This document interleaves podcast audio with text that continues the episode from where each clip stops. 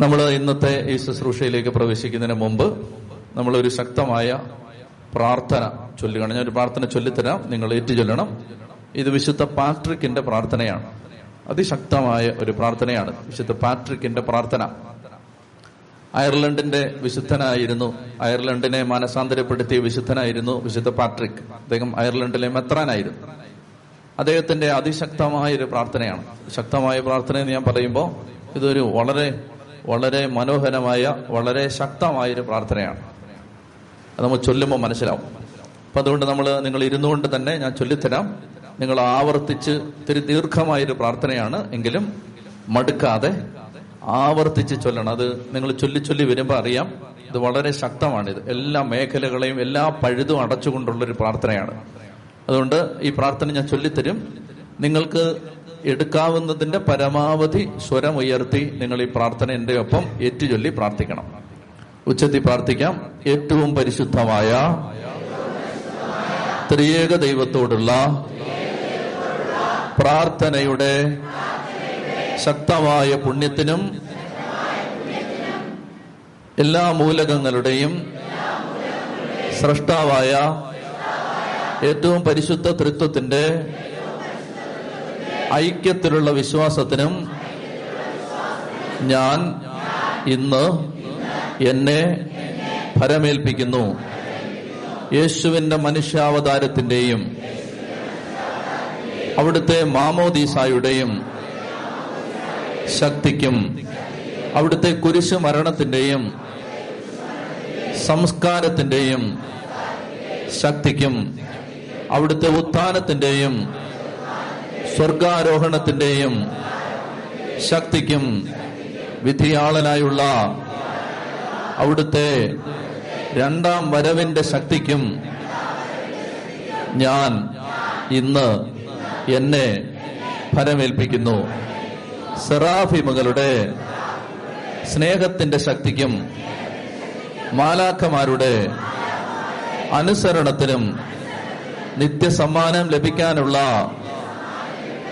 ഉത്ഥാനത്തിന്റെ പ്രത്യാശയ്ക്കും പാത്രിയാർക്കീസുമാരുടെ പ്രാർത്ഥനകൾക്കും പ്രവാചകന്മാരുടെ പ്രവചനങ്ങൾക്കും അപ്പസ്തോലന്മാരുടെ പ്രബോധനങ്ങൾക്കും കുംഭസാരക്കാരുടെ വിശ്വാസത്തിനും കന്യകകളുടെ ശുദ്ധതയ്ക്കും വിശുദ്ധരുടെ പുണ്യപ്രവർത്തികൾക്കും ഞാൻ ഇന്ന് എന്നെ പരമേൽപ്പിക്കുന്നു. പിശാദിന്റെ കെണികൾക്കെതിരായും പാപത്തിന്റെ പ്രലോഭനങ്ങൾക്കെതിരായും പ്രകൃതിയുടെ ആസക്തികൾക്കെതിരായും അടുത്തോ അകലെയോ ഒറ്റയ്ക്കോ കൂട്ടമായോ എനിക്കെതിരെ തിന്മയൊരുക്കുന്ന എല്ലാവർക്കുമെതിരായും എന്നെ വഴി നടത്തുന്നതിനായി ദൈവത്തിന്റെ ശക്തിക്കും എന്നെ താങ്ങി നിർത്താനായി ദൈവത്തിന്റെ ബലത്തിനും എന്നെ പഠിപ്പിക്കാനായി ദൈവത്തിന്റെ ജ്ഞാനത്തിനും എന്നെ നോക്കുന്നതിനായി ദൈവത്തിന്റെ കണ്ണുകൾക്കും എന്നെ കേൾക്കുന്നതിനായി ദൈവത്തിന്റെ കാതുകൾക്കും എനിക്ക് സംസാരിക്കുന്നതിനായി ദൈവത്തിന്റെ വചനത്തിനും എന്നെ സംരക്ഷിക്കുന്നതിനായി ദൈവത്തിന്റെ കരങ്ങൾക്കും എന്റെ പാത ഒരുക്കുന്നതിനായി ദൈവത്തിന്റെ വഴികൾക്കും എനിക്ക് അഭയം നൽകാനായി ദൈവത്തിന്റെ പരിചയ്ക്കും എനിക്ക് പ്രതിരോധം തീർക്കാനായി ദൈവത്തിന്റെ സൈന്യത്തിനും ഞാൻ ഇന്ന് എന്നെ പരമേൽപ്പിക്കുന്നു. എന്റെ ആത്മാവിനും ശരീരത്തിനുമെതിരായി യുദ്ധം ചെയ്തുകൊണ്ടിരിക്കുന്ന ശത്രുവിന്റെ എല്ലാ ഉഗ്രശക്തികൾക്കുമെതിരായും വ്യാജപ്രവാചകന്മാരുടെ എല്ലാ വശീകരണ ശക്തികൾക്കുമെതിരായും തിന്മയുടെ എല്ലാ കറുത്ത നിയമങ്ങൾക്കുമെതിരായും ദൈവനിന്ദയുടെ എല്ലാ വ്യാജ നിയമങ്ങൾക്കുമെതിരായും വിഗ്രഹാരാധനയുടെ എല്ലാ കബളിപ്പിക്കലിനുമെതിരായും ദുർമന്ത്രവാദികളുടെയും കൂടോത്രക്കാരുടെയും എല്ലാ ആഭിചാരത്തിനുമെതിരായും മനുഷ്യാത്മാവിനെ ബന്ധനാവസ്ഥയിലാക്കുന്ന എല്ലാ അറിവുകൾക്കുമെതിരായും ഈ പുണ്യങ്ങൾ സമർപ്പിച്ച് ഞാൻ പ്രാർത്ഥിക്കുന്നു. സമൃദ്ധമായ അനുഗ്രഹങ്ങൾ ലഭിക്കുന്ന വിധത്തിൽ വിഷബാധയിലും പൊള്ളലിൽ നിന്നും മുങ്ങി മരണത്തിൽ നിന്നും മുറിവുകളിൽ നിന്നും ക്രിസ്തുവേ എന്നെ ഈ ദിവസം നീ കാത്തു പരിപാലിക്കണമേ. ക്രിസ്തു എന്റെ കൂടെ ആയിരിക്കട്ടെ. എനിക്ക് മുമ്പേയും എനിക്ക് പുറകെയും എന്റെ ഉള്ളിലും എനിക്ക് കീഴിലും എന്റെ മുകളിലും ക്രിസ്തു ഉണ്ടായിരിക്കട്ടെ. എന്റെ വലത്തും എന്റെ ഇടത്തും എന്നെ കുറിച്ച് ചിന്തിക്കുന്ന എല്ലാവരുടെയും ഉള്ളിലും എല്ലാവരുടെയും ഹൃദയത്തിലും എന്നെക്കുറിച്ച് സംസാരിക്കുന്ന എല്ലാവരുടെയും നാവിലും എന്നെ കാണുന്ന എല്ലാവരുടെയും കണ്ണിലും എന്നെ കേൾക്കുന്ന എല്ലാവരുടെയും കാതുകളിലും ക്രിസ്തു ഉണ്ടായിരിക്കട്ടെ. ഏറ്റവും പരിശുദ്ധമായ ത്രിയേക ദൈവത്തോടുള്ള പ്രാർത്ഥനയുടെ ശക്തമായ പുണ്യത്തിനും സൃഷ്ടാവായ പരിശുദ്ധ തൃത്വത്തിന്റെ ഐക്യത്തിലുള്ള വിശ്വാസത്തിനും ഞാൻ ഇന്ന് എന്നെ പരമേൽപ്പിക്കുന്നു. രക്ഷ കർത്താവിന്റെതാണ് രക്ഷ ക്രിസ്തുവിൽ നിന്നാണ്. രക്ഷ. ഓ കർത്താവേ എന്നേക്കും ഞങ്ങളോടൊത്തുണ്ടായിരിക്കട്ടെ. ആമേൻ. ഹാലേ ലുയാ നല്ല പ്രാർത്ഥനയല്ലേ? ഭയങ്കര പ്രാർത്ഥനയാണ്. അപ്പോൾ നമുക്ക് ദൈവവചന ശുശ്രൂഷയിൽ പ്രവേശിക്കാം. ശുശ്രൂഷകരെല്ലാം ഇരുന്നുള്ളുക ഇനി ആരും ആരെയും നിയന്ത്രിക്കേണ്ടതില്ല. എല്ലാ ശുശ്രൂഷകരും സംസ്ഥാനങ്ങളിൽ ഇരുന്നുള്ളുക ഉച്ചത്തി പറയാം ഹാലേലുയാ. ഹാലേലുയാ. ഹാലേലുയാ. ഹാലേ പ്രിയപ്പെട്ടവരെ നമ്മൾ കഴിഞ്ഞ ആഴ്ചയിൽ പഠിച്ചത് സമാഗമ കൂടാരം. വ്യക്തമായോ? ഉം. ഇതിനപ്പുറത്ത് ഇനി വ്യക്തമാവാൻ പറ്റില്ല. വ്യക്തമായി. വ്യക്തമായിട്ട് മനസ്സിലായി. സമാഗമ കൂടാരത്തിന്റെ ആത്മീയത നമ്മൾ മനസ്സിലാക്കി ശരീരം മനസ്സ് ആത്മാവ് അതെല്ലാം നമ്മൾ കണ്ടു യഥാർത്ഥ ആരാധന അതെല്ലാം ചെറിയ രീതിയിൽ നമ്മൾ മനസ്സിലാക്കി. ഇനിയുള്ള കാലങ്ങളിൽ നമുക്ക് അതിൽ നിന്ന് കുറെ കൂടി മുന്നോട്ട് പോകാൻ പറ്റും.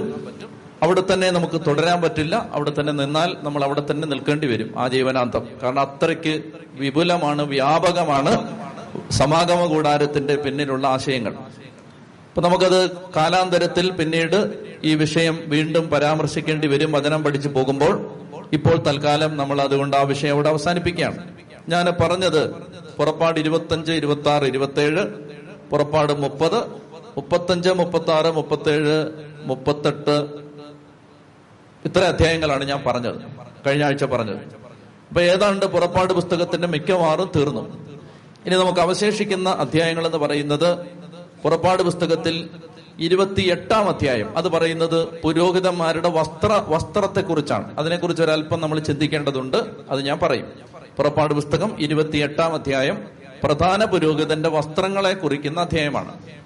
ഇനിയും പുറപ്പാട് പുസ്തകത്തിൽ അതിനുശേഷം ഇരുപത്തി ഒമ്പതാം അധ്യായത്തിൽ പറയുന്നത് പുരോഹിതന്മാരെ അഭിഷേകം ചെയ്യേണ്ട വിധത്തെക്കുറിച്ചാണ്. ഇതെല്ലാം നമ്മൾ പഠിക്കേണ്ടതുണ്ടെങ്കിൽ യേശുവിന്റെ ബലിയുടെ അർത്ഥം നമുക്ക് പിടികിട്ടാൻ ഇതെല്ലാം സഹായിക്കും. അതുകൊണ്ട് ഇത് നമുക്ക് മനസ്സിലാക്കേണ്ടതുണ്ട്. ഇരുപത്തി ഒമ്പതാം അധ്യായം അതിനുശേഷം നമ്മൾ മുപ്പത്തിരണ്ടാം അധ്യായത്തിൽ ജനം കാളക്കുട്ടിയെ ആരാധിക്കുന്ന ഒരു വലിയ വളരെ നൊട്ടോറിയസ് ആയ ഒരു സംഭവം ഉണ്ട് അതിലേക്ക് നമ്മൾ പോവും. പുറപ്പാട് പുസ്തകം മുപ്പത്തിരണ്ടാം അധ്യായത്തിൽ.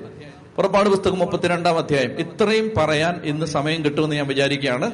അപ്പോൾ ഇരുപത്തിയെട്ട് ഇരുപത്തി ഒൻപത് മുപ്പത്തിരണ്ട്. അതാണ് നമ്മുടെ ഇന്നത്തെ പ്രഭാതത്തിലെ നമ്മുടെ പാഠഭാഗങ്ങൾ. ഇരുപത്തിയെട്ട് ഇരുപത്തി ഒൻപത് മുപ്പത്തി രണ്ട് അപ്പൊ ഇതോടെ കഴിഞ്ഞാൽ പിന്നീട് അടുത്ത ഒരു ക്ലാസ് കൊണ്ട് പുറപ്പാട് പുസ്തകം നമുക്ക് അവസാനിപ്പിക്കാൻ പറ്റും. അതിനുശേഷം നമ്മൾ ഒരിക്കലും വായിച്ചിട്ടില്ലാത്ത ലേവ്യരുടെ പുസ്തകത്തിലേക്ക് നമ്മൾ പ്രവേശിക്കും. അതായത് അത് പലരെ സംബന്ധിച്ചും അനാകർഷകമായ ഒരു പുസ്തകമാണ്. പക്ഷേ അത് ഇതുപോലെ തന്നെ ആഴമായ നിധികൾ ഒളിഞ്ഞു കിടക്കുന്ന ഒരു പുസ്തകമാണ്. അത് നമ്മൾ പെട്ടെന്ന് ഒരു നാലഞ്ച് ക്ലാസ് കൊണ്ട് ലേവിയുടെ പുസ്തകം നമുക്ക് അവസാനിപ്പിക്കാൻ പറ്റും. അങ്ങനെ നമുക്ക് മുന്നോട്ട് പോകാൻ പറ്റും. ഇതിനിടയിൽ പുതിയ നിയമം കിടപ്പുണ്ട്. അത് നമ്മൾ തുടരും. ഇന്ന് നമ്മൾ അത് തുടരും. ഉറക്കെ പറഞ്ഞേ ഹാലേലുയാ. ഹാലേലുയാ. ദൈവവചനം പഠിച്ച് വലിയ അഭിഷേകത്തിലേക്ക് നമ്മൾ വളരട്ടെ എന്ന് ഞാൻ പ്രാർത്ഥിക്കുകയാണ്. കർത്താവിന്റെ വചനം വചനം പറയുന്ന സങ്കീർത്തനം പറയുന്നത് എങ്ങനെയാണ്? ദൈവമേ അങ്ങയുടെ വചനങ്ങളുടെ ചുരുളഴിയുമ്പോൾ എന്ത് സംഭവിക്കും? അവിടുത്തെ വചനത്തിന്റെ ചുരുളഴിയുമ്പോൾ എന്ത് സംഭവിക്കും? പ്രകാശം പരക്കും. അവിടുത്തെ വചനത്തിന്റെ ചുരുളഴിയുമ്പോൾ എന്ത് സംഭവിക്കും? പ്രകാശം പരക്കും. അതാണ് യഥാർത്ഥത്തിൽ സംഭവിക്കുന്നത്. ഈ വചനത്തിന്റെ ചുരുൾ അഴിച്ചു കഴിയുമ്പോഴാണ് പ്രകാശം പരക്കുന്നത്. വചനം അതുപോലെ ഇരുന്നാൽ പ്രകാശം കിട്ടില്ല.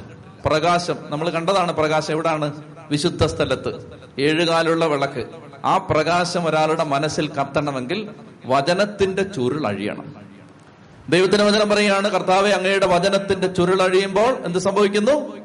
പ്രകാശം പരക്കുന്നു. വചനത്തിന്റെ ചുരുളഴിഞ്ഞ് പ്രകാശം പരക്കാൻ നമ്മളെ സഹായിക്കും. ഞാൻ എടുത്തു വായിച്ചെന്ന സമയത്ത് അവിടെ ഒരു സഹോദരി പ്രാർത്ഥിക്കാൻ വന്നു. വീൽ ചെയറയിലാണ് നല്ല പ്രകാശമാണ് മുഖത്ത്. വീൽ ചെയറയിലാണ് പത്ത് പന്ത്രണ്ട് കൊല്ലം കണ്ടായി ആ ഇരിപ്പ്. അവരെന്നെ അടുത്ത് ഇങ്ങനെ പറഞ്ഞു ഞങ്ങൾ കൂട്ട ആത്മഹത്യക്ക് ഒരുങ്ങി നിൽക്കുകയായിരുന്നു. കൂട്ട ആത്മഹത്യ നാല് പേരുണ്ട് വീട്ടിൽ. കൂട്ട ആത്മഹത്യക്ക് ഒരുങ്ങി നിൽക്കുകയായിരുന്നു ഞങ്ങൾ. അപ്പോഴാണ് ഞങ്ങൾ യൂട്യൂബിൽ വചനം കേട്ടത്. ഇന്ന് ഞങ്ങൾ ക്രിസ്ത്യാനികളാണ്. അവർ പറഞ്ഞ വാക്കുകളാണ്. ഇന്ന് ഞങ്ങൾ ക്രിസ്ത്യാനികളാണ്. അച്ഛാ ഇന്ന് ഞങ്ങൾ സാവത്ത് ആചരിക്കുന്ന എങ്ങനെയാണെന്നറിയാമോ? എക്സ്ട്രീം കേസാണ്. അങ്ങനൊന്നും ചെയ്യേണ്ട കാര്യമില്ല.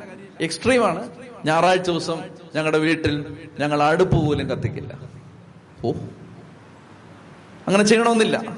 ഭക്ഷണം പാചകം ചെയ്യാം. യഹൂദന്മാരുടെ വീട്ട് നമ്മൾ അങ്ങനെ ചെയ്യണമെന്നില്ല. പക്ഷേ അവരൊരു വില കൊടുക്കുകയാണ്. ഞായറാഴ്ച ദിവസം ഞങ്ങളുടെ വീട്ടിൽ ഞങ്ങൾ അടുപ്പ് പോലും കത്തിക്കില്ല. അത് ദൈവാരാധനയ്ക്കും ദൈവവചന പഠനത്തിനും ജീവകാരുണ്യ പ്രവൃത്തികൾക്കും കർത്താവിന് സമയം കൊടുക്കാനുള്ള ഞങ്ങളുടെ ദിവസമാണ് ഞായറാഴ്ച. കർത്താവെ അങ്ങയുടെ വചനത്തിന്റെ ചുരുളഴിയുമ്പോ എന്ത് സംഭവിക്കുന്നു? പ്രകാശം പരക്കുന്നു. എന്നിട്ട് ആ സഹോദരിയുടെ മകൾ പറയുകയാണ് വർഷങ്ങളായിട്ട് എഴുതി തന്നിട്ടുണ്ട് സാക്ഷ്യം വർഷങ്ങളായിട്ട് ബ്ലീഡിങ്ങിന്റെ ഒരു അസ്വസ്ഥത. ദൈവത്തിന്റെ വചനം ഒരിക്കൽ യൂട്യൂബിൽ പ്രസംഗം കേട്ടു അത് കഴിഞ്ഞ ഒരു ആരാധനയുണ്ട്. ആ ആരാധന സാധാരണഗതിയിൽ ആരാധന ചിലർ ഓടിച്ചു വിടുക പതിവ്. ആരാധന. അതിനകത്ത് തന്നെ അവർ അനുഗ്രഹിക്കപ്പെടില്ല. ഈ പ്രസംഗം കേട്ടിട്ട് ഈ ആരാധന വരുമ്പോൾ അത് സ്കിപ്പ് ചെയ്തു പോയാൽ അതിനാൽ തന്നെ അത് കെട്ടപ്പെട്ടു. അപ്പൊ ഇങ്ങനെ ഈ ആരാധനയുടെ സമയത്ത് ആ സഹോദരി ആ മകളെന്നറിയാം ഭയങ്കര ബ്ലീഡിങ് ആയിട്ട് വിഷമിച്ചിരിക്കുന്ന സമയമാണ് ആ സമയത്ത് അവൾ ആരാധന അത് അങ്ങോട്ട് മൊബൈലിൽ ഓൺ ചെയ്ത് വെച്ചിട്ട് അവൾ ഡാൻസ് ചെയ്ത് ദൈവത്തെ ആരാധിച്ചു. ശരീരം വയ്യ നിങ്ങൾ ഓർക്കണം. പിന്നീട് ഇന്ന് വരെ ആ ബ്ലീഡിങ്ങിന്റെ അസ്വസ്ഥത ആ ഓവർ ബ്ലീഡിങ് അമിത രക്തസ്രാവം ഉണ്ടായിട്ടില്ല. ആ കെട്ട് അന്നഴിഞ്ഞു. പ്രിയപ്പെട്ട സഹോദരങ്ങളെ അതായത് കർത്താവിന്റെ വചനം വചനം അതിന്റെ ചുരുളഴിയുമ്പോൾ എന്ത് സംഭവിക്കും? പ്രകാശം പരക്കും. ഇപ്പൊ ഞാൻ നിങ്ങൾ നമ്മളെ തന്നെ വിലയിരുത്തണം. ഈ പ്രകാശം നമുക്ക് കിട്ടണം. വചനം പഠിച്ചു കഴിയുമ്പോൾ. ഈ പ്രകാശം കിട്ടി ആ പ്രകാശത്തിൽ ഓരോ ദിവസവും വളരാൻ പറ്റണം. ഇല്ലെങ്കിൽ നമ്മൾ ഈ പഠിക്കുന്ന എല്ലാം വെറുതെയാണ്.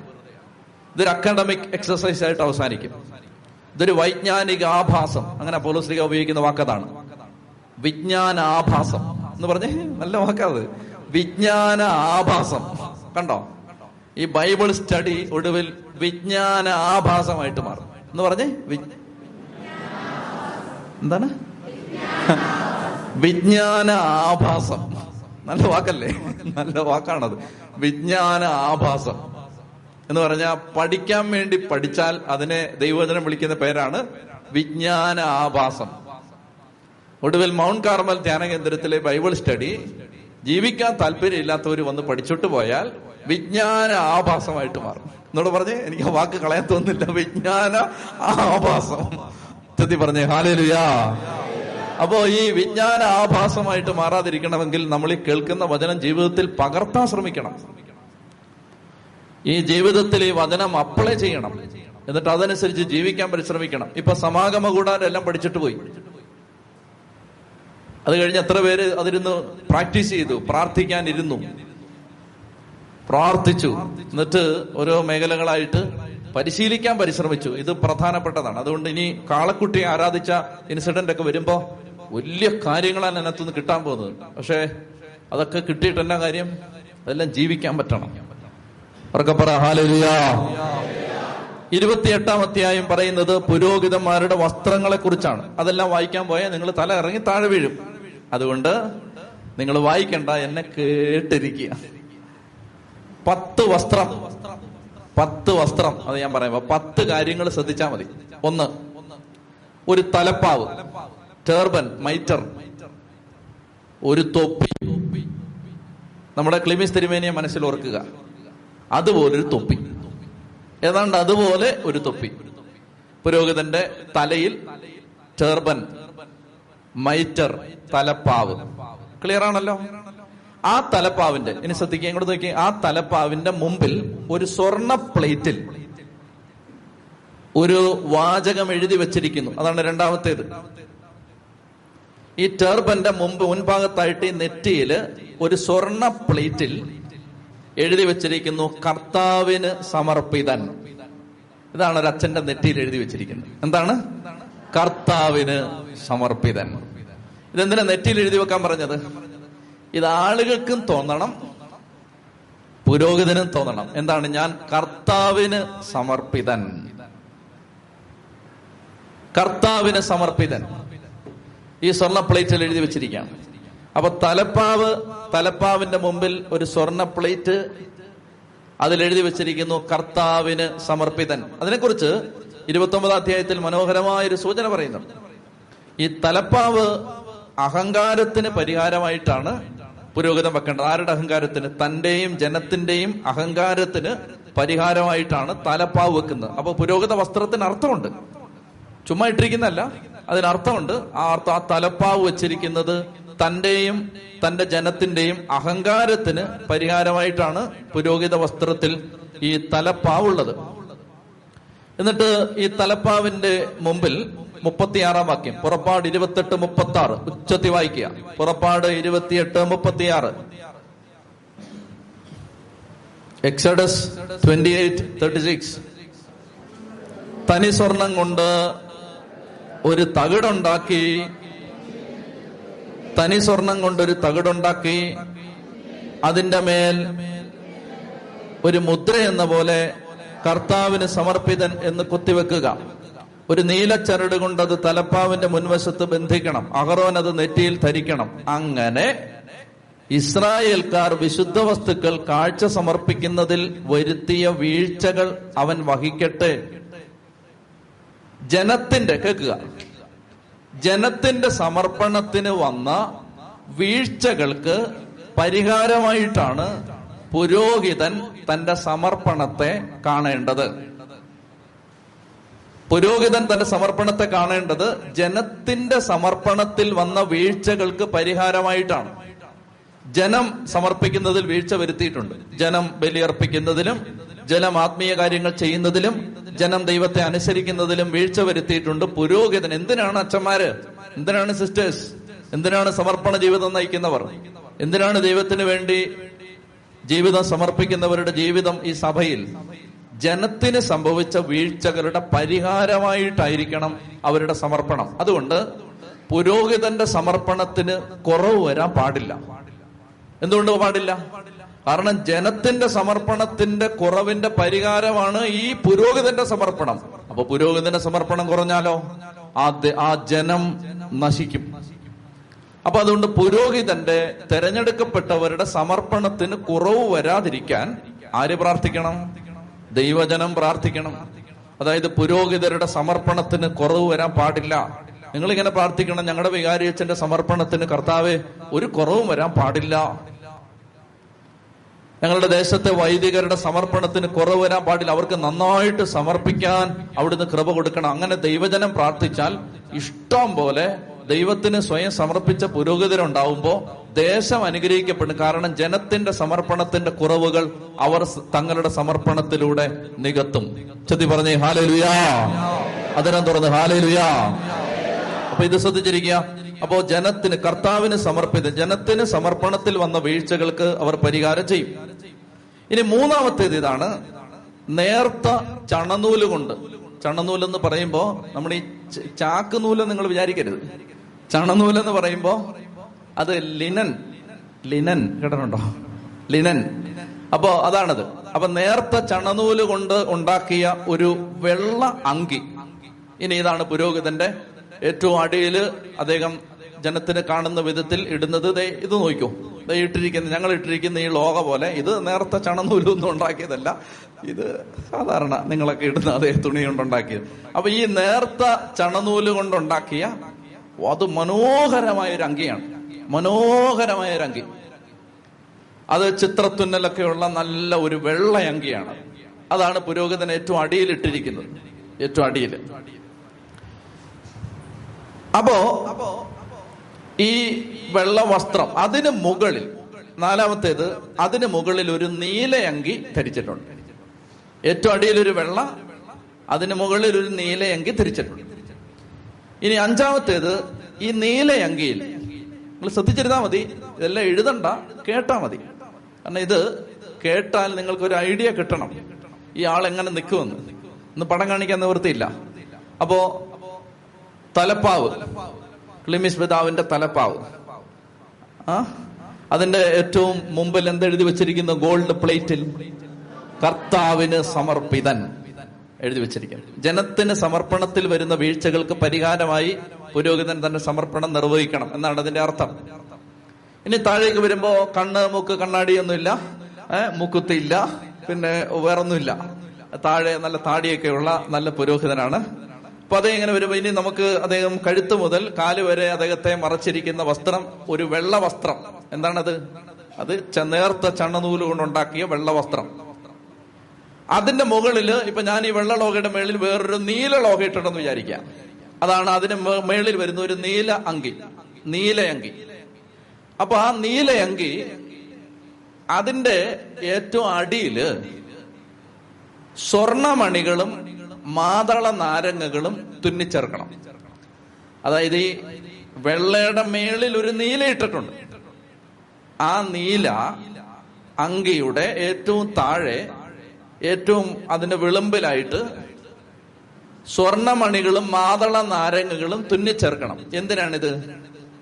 പുരോഹിതൻ വിശുദ്ധ സ്ഥലത്ത് തൂവർപ്പിക്കാനും വിളക്ക് കത്തിക്കാനും തിരുസാന്നിധ്യ അപ്പം ഒരുക്കി വെക്കാനും ഒക്കെ ആയിട്ട് പോകുമ്പോ അല്ലെങ്കിൽ പാപപരിഹാരത്തിന് പ്രവേശിക്കുമ്പോ പുരോഹിതൻ പ്രവേശിക്കുന്ന സമയത്ത് ഒരുക്കമില്ലാതാണ് കയറിയെന്ന് കയറുന്നതെങ്കിൽ ഇപ്പോ നമ്മൾ കഴിഞ്ഞ ആഴ്ച കണ്ടു ക്ഷാളന പാത്രത്തിൽ നിന്ന് വെള്ളം എടുത്ത് കഴുകിയില്ലെങ്കിൽ അവൻ എന്നാ ചെയ്യും?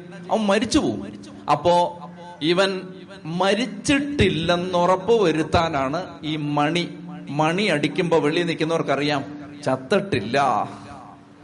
മനസ്സിലാവുന്നോ? ഇനി പ്രധാന പുരോഹിതൻ ആണ്ടിലൊരിക്കൽ അതിവിശുദ്ധ സ്ഥലത്തേക്ക് പ്രവേശിക്കുമ്പോൾ അവിടെ ആർക്കും പ്രവേശനമില്ല. ഈ മണിയടി ശബ്ദം കേൾക്കുമ്പോഴാണ് പ്രധാന പുരോഹിതൻ ജീവനോടുണ്ടെന്ന് ആളുകൾ അറിയുന്നത്. പ്രിയപ്പെട്ട സഹോദരങ്ങളെ അതായത് ദൈവത്തിന് ശുശ്രൂഷ ചെയ്യാൻ പോകുന്ന പുരോഹിതൻ തന്നെ തന്നെ ഓർമ്മപ്പെടുത്താനുള്ള മണിനാഥമായിരുന്നു ഇത്. ഞാൻ ശ്രദ്ധിച്ചില്ലെങ്കിൽ മരിച്ചു പോകാൻ സാധ്യതയുണ്ട്. പരിശുദ്ധ കുർബാനയ്ക്ക് ഇവിടെ നിന്ന് മണിയടിക്കുമ്പോ നിങ്ങൾ ഓർക്കണം ഇത് ശ്രദ്ധിച്ചില്ലെങ്കിൽ നമ്മുടെ ആത്മാവിന്റെ ഔഷധം ആത്മാവിന്റെ വിഷമായിട്ട് മാറാം. ചത്തി പറഞ്ഞേ ഹാലേലുയാ. അതുകൊണ്ട് പൗലശ്രീക പറയാണ് നിങ്ങളിൽ പലരും രോഗികളായതിനും നിങ്ങൾ മരിച്ചുപോയതിനും കാരണം ഇതാണ് അയോഗ്യതയോടെ. നിങ്ങൾ കർത്താവിന്റെ അപ്പം ഭക്ഷിച്ചതും പാനപാത്രത്തിൽ നിന്ന് കുടിച്ചതുമാണ്. നിങ്ങളിൽ പലരും മരിച്ചുപോയതിനും പലരും രോഗികളായതിനും കാരണം. ഈ മണിയടി റിമൈൻഡറാണ് മണിയടിക്ക് നിങ്ങൾ ശ്രദ്ധിച്ചാൽ മതി. എപ്പോഴൊക്കെ മണിയടിക്കുന്നത്? പരിശുദ്ധ കുർബാനയുടെ പ്രധാനപ്പെട്ട ഭാഗങ്ങൾ വരുമ്പോഴാണ് മണിയടിക്കുന്നത്. ആ മണിയടി ഒരു റിമൈൻഡർ ആണ് മരിച്ചു പോവാൻ സാധ്യതയുണ്ട്. ശ്രദ്ധിച്ചില്ലെങ്കിൽ. ചെത്തി പറഞ്ഞേ ഹാലേലുയാ. പ്രിയപ്പെട്ട സഹോദരങ്ങളെ അദ്ദേഹം തന്നെ തന്നെ തന്റെ ജീവിതത്തെ എത്രമാത്രം വിശുദ്ധിയോടെ സൂക്ഷിക്കണമെന്ന നിരന്തരമായ ഓർമ്മപ്പെടുത്തലായിരുന്നു ഈ മണിയടി ശബ്ദം. അടുത്തത് അദ്ദേഹത്തിന് ചിത്രപ്പണി ചെയ്ത ഏഫോദ്. ഈ വാക്ക് നിങ്ങൾ ഓർത്തിരിക്കണം. ആ വാക്ക് പിന്നീട് പലയിടങ്ങളിൽ ആവർത്തിക്കപ്പെടും. ഏഫോദ്. എന്താണ്? എ ഫോ ഫോദ് ദ ഫലത്തിന്റെ ഭ. ഏ? ഭരണിയുടെ ഭയല്ല. ഫലത്തിന്റെ ഭ. എ ഫോത് പറഞ്ഞേ? ഉറക്കെ പറ. ഏ ഫോത് ഏ ഫോത് എന്ന് പറഞ്ഞാൽ മനസ്സിലാക്കാൻ ദേ ദേ ഇത് നോക്കൂ. ഇതിന്റെ ഒരു വലുതാണ് എ ഫോത് ഇതുപോലെ കഴുത്തേൽ ഇങ്ങനെ ബന്ധിച്ചിടാൻ ഒരു വളയുണ്ടാവും.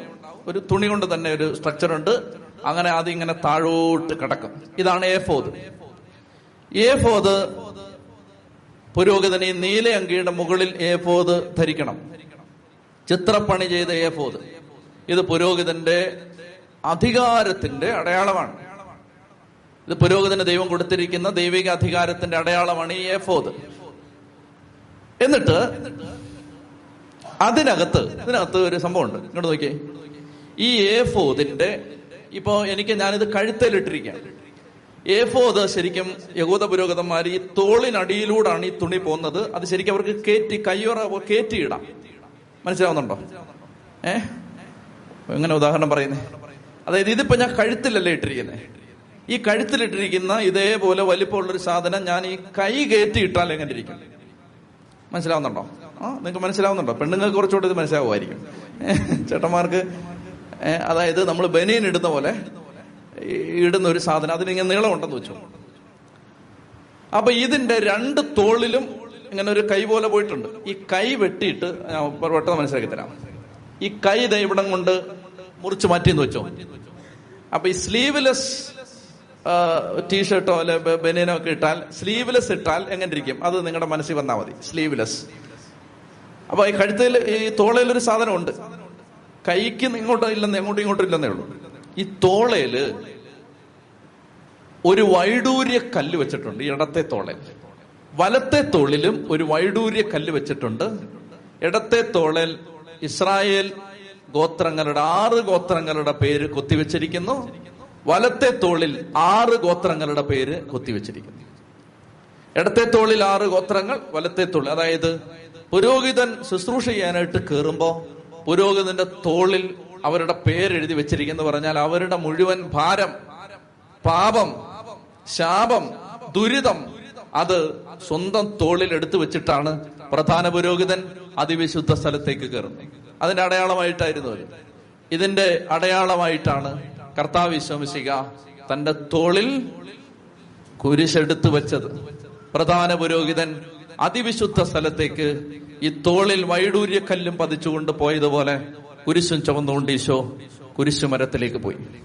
ചതി പറഞ്ഞേ ഹാലുയാ കാൽവരിയിലേക്ക് ഈശോ നടന്നുപോയി. ഇനി ഈ ഏഫോദിന്റെ അപ്പൊ തോളിൽ നിങ്ങൾ ഒത്തിരിക്കുന്ന രണ്ട് കല്ലുണ്ട് വൈഡൂര്യക്കല്ല്.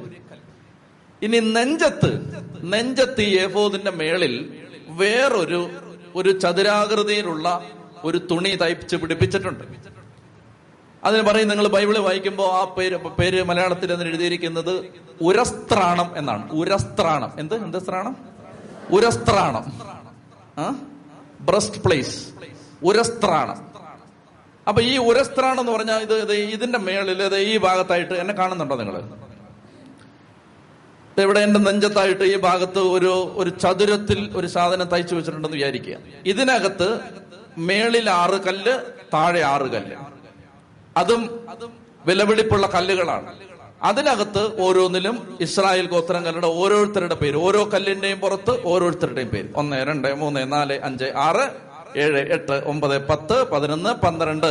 ഇസ്രായേൽ ഗോത്രങ്ങളുടെ മുഴുവൻ നിയോഗങ്ങളും ഇസ്രായേലിന്റെ മുഴുവൻ പ്രാർത്ഥനകളും സ്വന്തം ഹൃദയത്തിൽ ഏറ്റെടുത്തുകൊണ്ടാണ് പുരോഹിതൻ ബലിപീഠത്തിലേക്ക് പോകുന്നത് അതിന്റെ ഓർമ്മയായിരുന്നു അത്. ചെത്തി പറഞ്ഞേ ഹാലലുയ. അടുത്തത് പുരോഹിതന് ഒരു അരപ്പട്ടയുണ്ട്. നിങ്ങൾ അച്ഛൻ കാപ്പയിട്ട് നിൽക്കുമ്പോ ശ്രദ്ധിച്ചാൽ മതി അരയിലൊരു കെട്ടുണ്ട് ഒരു സാഷുണ്ട്. പത്താമതായിട്ട് പത്താമത്തെ കാര്യം പുരോഹിതന് ചെരുപ്പ്. എന്തുകൊണ്ടുണ്ടാക്കിയ ചെരുപ്പായിരുന്നു ഉണ്ടായിരുന്നത്? നിങ്ങൾക്ക് ഞാനൊരു അവസരം തരാം. സ്വർണം നമ്മളിപ്പോ ഇത്രയും മെറ്റീരിയലാണ് സമാഗമ കൂടാരത്തിൽ ഉപയോഗിച്ചിരുന്നു. നിങ്ങൾക്ക് ഒരു ക്ലൂ തരാം. ഒരു ഒരു ഒരു അവസരം ഞാൻ തരികയാണ്. നിങ്ങളുടെ ജ്ഞാനം തെളിയിക്കാൻ. സമാഗമ കൂടാരത്തിൽ ഉപയോഗിച്ചിരുന്നത് സ്വർണം ഉപയോഗിച്ചിരുന്നു. വെള്ളി ഉപയോഗിച്ചിരുന്നു. പിന്നെന്താണ്? ഓട് ഉപയോഗിച്ചിരുന്നു. മരം ഉപയോഗിച്ചിരുന്നു. പുരോഹിതന്റെ ചെരുപ്പ് ഇതിൽ ഏത് മെറ്റീരിയൽ ഉണ്ടാണ് പറ. സ്വർണം. കൈവക്ക്. എല്ലാവർക്കും സമ്മാനമുണ്ട്. കൈവക്ക്. നേരിട്ട് കൈവക്ക്. അതിനെന്നാ? വെള്ളി കൈവക്ക്. നിങ്ങൾക്ക് അഭിപ്രായം ഇല്ലേ? ഓട്. കൈവക്ക്. മരം. കൈവക്ക്. ആ റബ്ബർ. കൈവക്ക്. ലെതർ. നിങ്ങളെല്ലാം പരാജയപ്പെട്ടു. പുരോഗതിന് ചെരുപ്പുണ്ടായിരുന്നില്ല. പുരോഹിതന് ചെരുപ്പില്ല. നഗ്നപാതനായിട്ടായിരുന്നു പുരോഹിതൻ സമാഗമ കൂടാരത്തിനകത്തേക്ക് പ്രവേശിക്കേണ്ടത്. പുരോഹിതന് ചെരുപ്പിടാൻ അനുവാദം ഉണ്ടായിരുന്നില്ല. ചെത്തി പറഞ്ഞേ ഹാലേലുയാ. പ്രിയപ്പെട്ട സഹോദരങ്ങളെ ഇതാണ് ഇരുപത്തി ഒമ്പതാം ഇരുപത്തി എട്ടാം അധ്യായം. വ്യക്തായില്ലേ? ഇപ്പൊ നിങ്ങൾ ശ്രദ്ധിക്കുക ഇനി നോക്കിയേ. തലപ്പാവ്. കളർ വെള്ള. അതിന് മുമ്പിൽ ഒരു പ്ലേറ്റ്. എന്താണ് കർത്താവിന് സമർപ്പിതൻ? കണ്ണ് മൂക്ക് വായ താടി താഴോട്ട് വന്നു കഴിയുമ്പോ തോളയിൽ രണ്ടും എന്താണ്? വൈഡൂര്യക്കല്ല്. അതിൽ ഇടത്ത് തോളിൽ എത്ര പേര്? ആറ്. വലത്തു തോളിൽ ആറ്. അതിന് മുകളിൽ അതിന് മുകളിൽ കാണുന്നത് എ ഫോദ്. എ ഫോദിന്റെ നെഞ്ചത്ത് എത്ര നക്ഷത്ര എത്ര കല്ലുകൾ? പന്ത്രണ്ട് കല്ലുകൾ. പന്ത്രണ്ട്. ആറ് ആറ് പന്ത്രണ്ട് കല്ലുകൾ. എ ഫോദിന്റെ അടിയിലുള്ള ഉടുപ്പിന്റെ കളർ നീല. അതിനകത്ത് എന്ത് തുന്നിച്ചേർത്തിരിക്കുന്നു? സ്വർണമണികളും മാതള നാരങ്ങകളും തുന്നിച്ചേർത്തിരിക്കുന്നു. അതിന്റെ അടിയിൽ നേർത്ത ചണനൂൽ കൊണ്ടുണ്ടാക്കിയ ഒരു വെള്ള മനോഹരമായ ഒരു വെള്ളയങ്കി. പ്രധാന പുരോഹിതൻ ആണ്ടിലൊരിക്കൽ പാപപരിഹാരത്തിന്റെ ശുശ്രൂഷ ചെയ്യാൻ അത് മാത്രമാണ് എക്സെപ്ഷൻ പാപപരിഹാരത്തിന്റെ ശുശ്രൂഷ ചെയ്യാൻ Yom Kippur day of atonement പാപപരിഹാരത്തിന്റെ ദിനം. അന്ന് പ്രധാന പുരോഹിതൻ ഈ പാപപരിഹാരം ചെയ്യാനായി അകത്ത് പ്രവേശിക്കുന്ന സമയത്ത് അദ്ദേഹം തലപ്പാവ്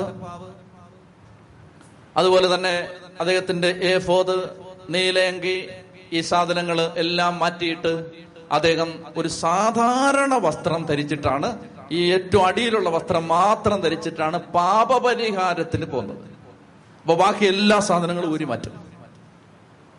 കർത്താവ് വിശ്വമശിക കുരിശു മരിക്കുന്നതിന് മുമ്പ് അവന്റെ വസ്ത്രങ്ങൾ ഒന്നൊന്നായി അവർ ഉരിഞ്ഞെടുത്തു. കാരണം പാപപരിഹാരത്തിന് പുരോഹിതം പോകുന്നത് ഏറ്റവും സിമ്പിളായ ഡ്രസ് ഇട്ടുകൊണ്ടായിരുന്നു. ചെത്തി പറഞ്ഞേ ഹാലേലുയാ എഴുന്നേക്ക്. നിങ്ങൾ തലയിടിച്ച് മരിക്കും.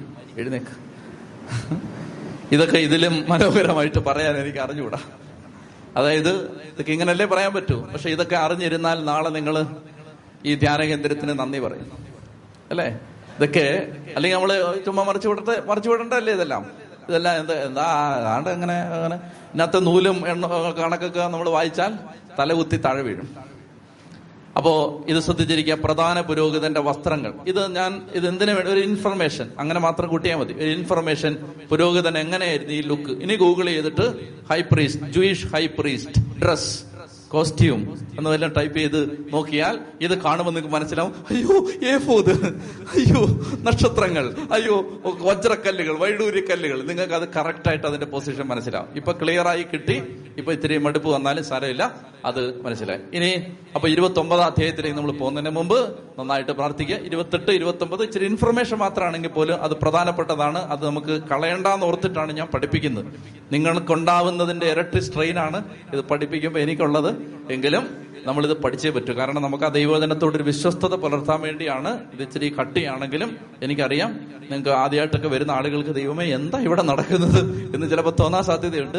പക്ഷേ ഇതെല്ലാം ഇതിന്റെ ഭാഗമാണ് എന്ന് മനസ്സിലാക്കിക്കൊണ്ട് നമുക്ക് നന്നായിട്ടൊന്ന് കണ്ണടച്ച് ശക്തമായിട്ട് സ്തുതിക്കട്ടെ. അഭിഷേകം ചെയ്യാൻ പുരോഹിതനെ അഭിഷേകം ചെയ്യാൻ ഉപയോഗിച്ച കാര്യങ്ങളെല്ലാം നമ്മുടെ ജീവിതവുമായിട്ട് ബന്ധമുള്ളതാണ്.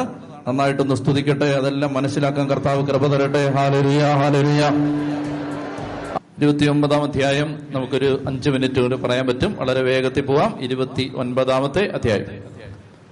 ഇരുപത്തി ഒമ്പതാം അധ്യായം ഒന്ന് മുതൽ മുപ്പത്തി അഞ്ച് വരെയുള്ള വാക്യങ്ങൾ. നോക്കണമെന്നില്ല നോക്കിയാൽ ഒന്നും പിടിയിട്ടില്ല. കേട്ടാ മതി. പുറപ്പാട് പുസ്തകം ഇരുപത്തി ഒൻപതാം അധ്യായം ഒന്ന് മുതൽ മുപ്പത്തി അഞ്ച് വരെയുള്ള വാക്യങ്ങൾ പറയുന്നത് മോശ ഏഴ് ദിവസം നീണ്ടു നിന്ന ഒരു അഭിഷേക ക്രമത്തിലൂടെ അഹറോനെയും പുത്രന്മാരെയും പുരോഹിതന്മാരായി അഭിഷേകം ചെയ്യുന്നതാണ്. ഏഴ് ദിവസം നീണ്ടു നിന്ന ഒരു അഭിഷേക ശുശ്രൂഷ. ഒരാഴ്ച നീണ്ടു നിന്ന ഒരു ശുശ്രൂഷ. അതിലൂടെ അഹറോനെയും പുരോഹിതന്മാരെയും അഹറോനെയും മക്കളെയും അഹറോന്റെ നാല് മക്കളെയും അഹറോനെയും മോശ പുരോഹിതന്മാരായി അഭിഷേകം ചെയ്യുകയാണ്. അപ്പോൾ എത്ര ദിവസമാണ് ഈ അഭിഷേക ശുശ്രൂഷ നീണ്ടു നിന്നത്? ഏഴ് ദിവസം. അത് മറക്കരുത്. ചെയ്തത് എന്തെല്ലാമാണ്? ഞാനത് പെട്ടെന്ന് കാച്ചി കുറുക്കി പെട്ടെന്ന് അങ്ങ് പറഞ്ഞു പോവാണ്. നമുക്ക് അല്ലെങ്കിൽ ഓരോ വിശദാംശങ്ങൾ എടുത്താൽ നമുക്ക് ബോറായിട്ട് പോകും അത് ആ ഇൻഫർമേഷൻസ് അറിഞ്ഞിരിക്കാൻ വേണ്ടി മാത്രം പറയുന്നു. അഹറോനെ നാല് പുത്രന്മാരെയും മോശ ചെയ്തത് ഒന്നാമതായിട്ട് വെള്ളം കൊണ്ട് കഴുകി. കുളിപ്പിച്ചു എന്നല്ല അതിനർത്ഥം. കയ്യും കാലും വെള്ളം ഉപയോഗിച്ച് കഴുകി. വെള്ളം കൊണ്ട് കഴുകി.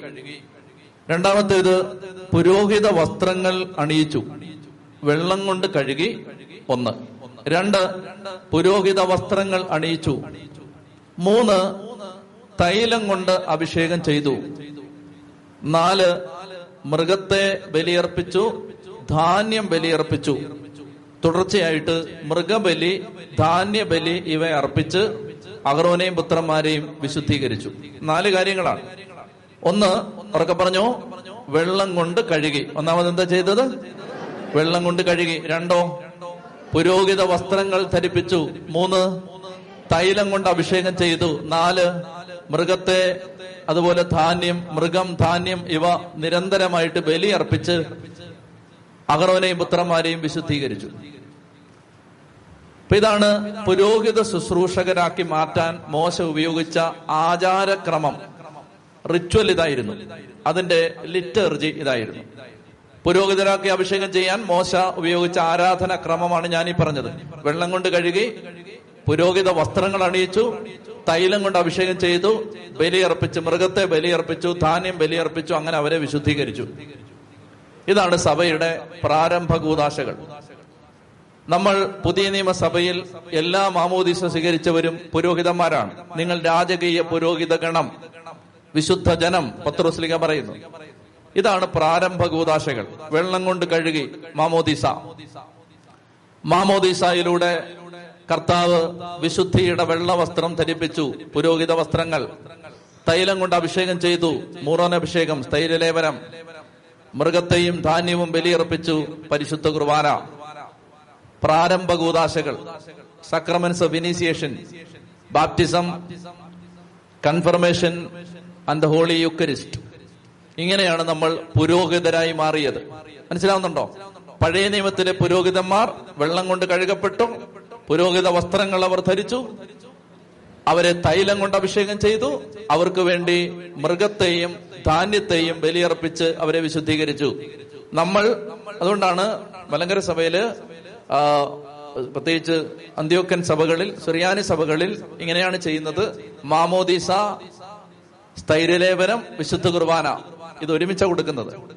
കുഞ്ഞിന് മാമോദീസ സ്വീകരിച്ച കുഞ്ഞിന് അപ്പോൾ തന്നെ സ്ഥൈര്യലേപനം കൊടുക്കും. അത് കഴിഞ്ഞിട്ട് അന്ന് തന്നെ വിശുദ്ധ കുർബാനയും കൊടുക്കും. അതെന്തുകൊണ്ടാണ്? അത് ഇതാണ്. പുരോഹിതരായി മാറ്റാൻ പഴയ നിയമത്തിൽ മോശ പുരോഹിത ജനമാക്കി മാറ്റാൻ മോശയും അഹ്റോനെയും നാല് പുത്രന്മാരെയും ചെയ്ത ആ ലിറ്റർജിയാണത്. വെള്ളം കൊണ്ട് കഴുകി വിശുദ്ധ വസ്ത്രം ധരിപ്പിച്ചു തൈലം കൊണ്ട് അഭിഷേകം ചെയ്തു അവർക്ക് വേണ്ടി ബലിയർപ്പിച്ച് പ്രാർത്ഥിച്ചു. ഇരുപത്തിയൊമ്പതാം അധ്യായം മുപ്പത്തിയെട്ട് മുതൽ നാൽപ്പത്തിരണ്ട് വരെ വിവരിക്കുന്നത് ഇരുപത്തി ഒമ്പതാം അധ്യായം മുപ്പത്തിയെട്ട് മുതൽ നാൽപ്പത്തിരണ്ട് വരെ വിവരിക്കുന്നത് ഈ സമാഗമ കൂടാരത്തിൽ എല്ലാ ദിവസവും പുരോഗതം ചെയ്യേണ്ട ഡ്യൂട്ടികളാണ്. നമ്മൾ കുറെയൊക്കെ കണ്ടതാണ്. ഞാൻ ഒന്ന് രണ്ട് കാര്യങ്ങൾ പെട്ടെന്ന് സൂചിപ്പിക്കുന്നു. രാവിലെയും വൈകിട്ടും ഓരോ ആട്ടിൻകുട്ടിയെ ബലിയർപ്പിക്കണം. പുരോഹിതൻ സമാഗമ സമാഗമ കൂടാരത്തിൽ എല്ലാ ദിവസവും ചെയ്യേണ്ടത് ഡെയിലി ബേസിസിൽ പുരോഹിതന്മാരുടെ ഡ്യൂട്ടി ഇതാണ്. പുരോഹിതന്മാർ വന്നിട്ട് രാവിലെയും വൈകിട്ടും പുറത്തെ ബലിപീഠം. നിങ്ങൾ ആ സ്ട്രക്ചറൊക്കെ ഓർക്കുന്നുണ്ടോ? ഏറ്റവും വെളിയിൽ എന്താണ്? ബലിപീഠം. ആ ബലിപീഠത്തിൽ ഓരോ ആട്ടിൻകുട്ടി രാവിലെ ഒരു ആട്ടിൻകുട്ടി വൈകിട്ട് ഒരു ആട്ടിൻകുട്ടി ബലിയർപ്പിക്കണം. ഇനി ആ ആട്ടിൻകുട്ടിയെ ബലിയർപ്പിക്കുന്ന സമയത്ത് മാവും വീഞ്ഞും ബലിയായിട്ട് സമർപ്പിക്കണം. മാവ് ധാന്യ ബലിയായിട്ടും വീഞ്ഞ് പാനീയ ബലിയായിട്ടും അർപ്പിക്കണം. ആട്ടിൻകുട്ടിയെ ബലിയർപ്പിക്കുന്ന കൂട്ടത്തിൽ തന്നെ മാവും വീഞ്ഞും ബലി അർപ്പിക്കണം രാവിലെ. വൈകിട്ടും അങ്ങനെ തന്നെ. എന്നിട്ട് ഈ ആട്ടിൻകുട്ടിയെ ബലിയർപ്പിച്ച് മാവും വീഞ്ഞും ധാന്യബലിയും പാനീയ ബലിയും അർപ്പിച്ചതിന് ശേഷം പുരോഹിതന്മാർ വിശുദ്ധ സ്ഥലത്തേക്ക് ചെന്നിട്ട് അവിടെ വിളക്ക് കത്തി നിപ്പുണ്ടോന്ന് പരിശോധിച്ച് ഉറപ്പുവരുത്തണം. അവർ ധൂപം അർപ്പിക്കണം. കുന്തിരിക്ക ഇടണം. ഇത്തരം കാര്യങ്ങളാണ് എല്ലാ ദിവസവും അവർ ചെയ്യേണ്ടിയിരുന്ന ശുശ്രൂഷകൾ. അപ്പൊ ഇതിന്റെ വിശദീകരണങ്ങളൊക്കെ പിന്നീട് നമുക്ക് പഠിക്കാം.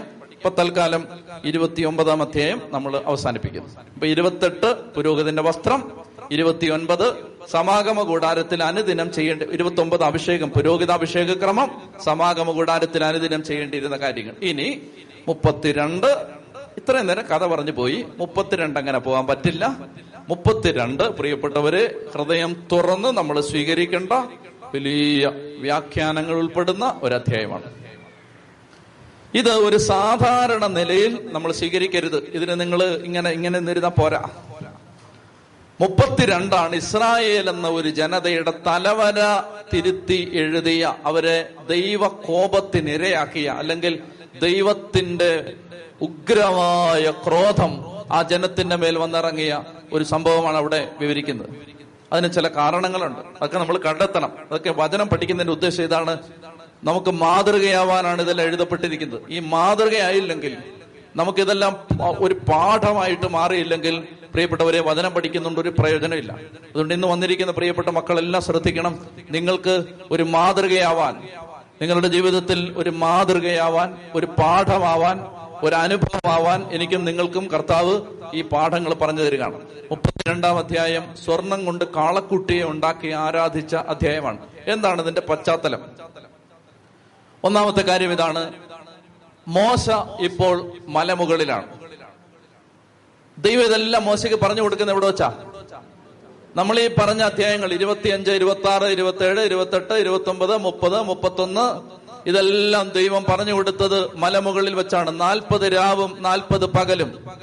മോശ മലമുകളിൽ ദൈവമഹത്വത്തിന്റെ മേഘത്തിനകത്ത് ദൈവം ഒരുക്കിയ വിശുദ്ധിയുടെയും മഹത്വത്തിന്റെയും കൂടാരത്തിനകത്ത് മോശ തന്നെ തന്നെ സമർപ്പിച്ച് മോശ ആ കൂടാരത്തിനകത്ത് നാൽപ്പത് രാവും നാൽപ്പത് പകലും ഭക്ഷണം കഴിക്കാതെ വെള്ളം കുടിക്കാതെ ദൈവത്തെ മാത്രം ആരാധിച്ചിരിക്കുന്ന സമയത്ത് ദൈവം പറഞ്ഞു കൊടുക്കാണ് നീ ഇങ്ങനെല്ലാം ചെയ്യണം. നീ ഒരു കൂടാരം ഉണ്ടാക്കണം.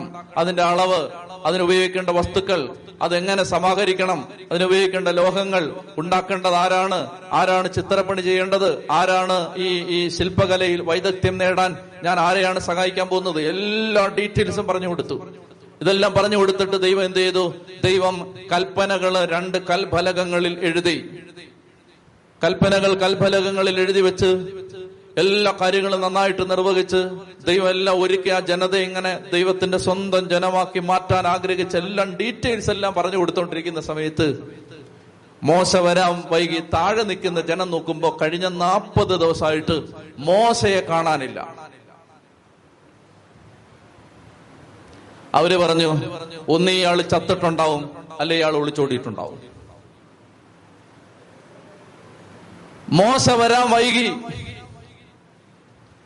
കേൾക്കുന്നുണ്ടോ നിങ്ങൾ? എന്താ നിങ്ങൾ കേട്ടത്?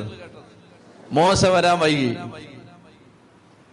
മോശ വരാൻ വൈകിയപ്പോ നാൽപ്പത് ദിവസം സീനായി മലയിൽ ദൈവത്തെ കണ്ടുപിട്ട് ദൈവത്തോട് ഓരോന്ന് ചോദിച്ച് ജനതയ്ക്ക് വേണ്ടിയുള്ള അവരുടെ ജീവചരിത്ര കുറിപ്പ് അവരുടെ നാൾ വഴി കണക്ക്. അവരുടെ ജീവിത ജീവിതത്തിന്റെ ജീവിതരേഖ അത് തയ്യാറാക്കിക്കൊണ്ടിരിക്കുന്ന സമയത്ത് എന്റെ പ്രിയപ്പെട്ട സഹോദരി സഹോദരന്മാരെ അങ്ങനെ അവരത് അത് അത് തയ്യാറാക്കിക്കൊണ്ടിരിക്കുന്ന സമയത്ത് മോശയും ദൈവവും തമ്മിൽ സംസാരിച്ചു കൊണ്ടിരിക്കുന്ന സമയത്ത്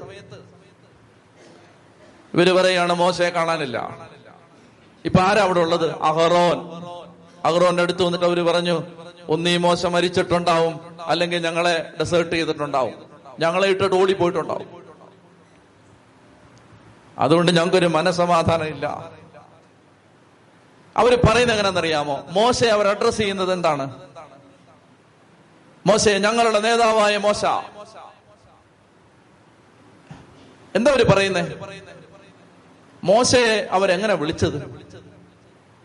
ഞങ്ങളെ ഈജിപ്തിൽ നിന്ന് വിടുവിച്ചു കൊണ്ടുവന്ന മോശ. The deliverance has been ascribed to Moses വിമോചനത്തിന്റെ പരിപൂർണ ഉത്തരവാദിത്വം മോശയ്ക്ക് അവർ കൊടുത്തു. അവർ പറഞ്ഞു ആരാണ് ഞങ്ങളെ വിടുവിച്ചത്? മോശ. ആരാണ് സത്യത്തെ വിടുവിച്ചത്? ആരാ വിടുവിച്ചത്? പ്രിയപ്പെട്ടവരെ ഇതാണ് പ്രശ്നം. ഇത് നിങ്ങൾ ഗ്രഹിക്കണം. ഇത് നിങ്ങൾ ഗ്രഹിച്ചില്ലെങ്കിൽ നിങ്ങൾക്ക് നാശം അല്ലയോ കഷ്ടം. ഇത് ഞാനും നിങ്ങളും ഗ്രഹിക്കണം. അതായത് നമ്മളെ ദൈവാനുഭവത്തിന് സഹായിച്ചത് ചില ആളുകളാണ്. നമ്മളെ ദൈവാനുഭവത്തിന് സഹായിച്ചത് ചില കേന്ദ്രങ്ങളാണ്. നമ്മളെ ദൈവാനുഭവത്തിന് സഹായിച്ചത് ചില സാഹചര്യങ്ങളാണ്. പക്ഷെ അവരല്ല നമ്മുടെ ദൈവം. അവരല്ല നമ്മുടെ ദൈവം. അവരല്ല അൾട്ടിമേറ്റ് അഭയം. നമ്മൾ മനുഷ്യരെ നോക്കരുത്. മനുഷ്യരെ നോക്കിയാൽ നിങ്ങൾ ദുഃഖിക്കേണ്ടി വരും. ഇപ്പൊ എന്താ അവർക്ക് ഈ ദുഃഖം വന്നതിന്റെ കാരണം? അവർ പറയാണ് അവർ ആശ്രയിച്ചിരുന്നത് ദൈവത്തെ അല്ല മോശയാണ്. അവരാശ്രയിച്ചിരുന്നത് ദൈവത്തെ അല്ല മോശയാണ്. മോശ അവർ അതുകൊണ്ട് പറഞ്ഞു മോശ എവിടെ? മോശ ഒന്നി ഒളിച്ചോടി അയ്യോ മോശ ഒന്നി മരിച്ചുപോയി. ഞങ്ങളെ രക്ഷിക്ക്. ഞങ്ങളെ അടിമത്തത്തിൽ നിന്ന് കൊണ്ടുവന്ന ഞങ്ങളെ ഈജിപ്തിൽ നിന്ന് കൊണ്ടുവന്ന മോശ ആ മോശ എവിടെ പോയി? മോശ മലയിൽ നിന്ന് ഇറങ്ങി വരാൻ താമസിക്കുന്ന. കണ്ടപ്പോ ജന അഹറോന്റെ ചുറ്റും കൂടി പറഞ്ഞു ഞങ്ങളെ നയിക്കാൻ വേഗം ദേവമാരെ ഉണ്ടാക്കി തരിക. ഞങ്ങളെ ഈജിപ്തിൽ നിന്ന് കൊണ്ടുവന്ന മോശ എന്ന മനുഷ്യന് എന്ത് സംഭവിച്ചു എന്ന് ഞങ്ങൾക്ക് അറിയാൻ പാടില്ല. ദൈവത്തെക്കാൾ അധികം ദൈവ ശുശ്രൂഷകരിൽ നിങ്ങൾ ആശ്രയം വെച്ചാൽ നിങ്ങളുടെ അടുത്ത പടി നിങ്ങൾ കാളക്കുട്ടികളെ ആരാധിച്ചിരിക്കും.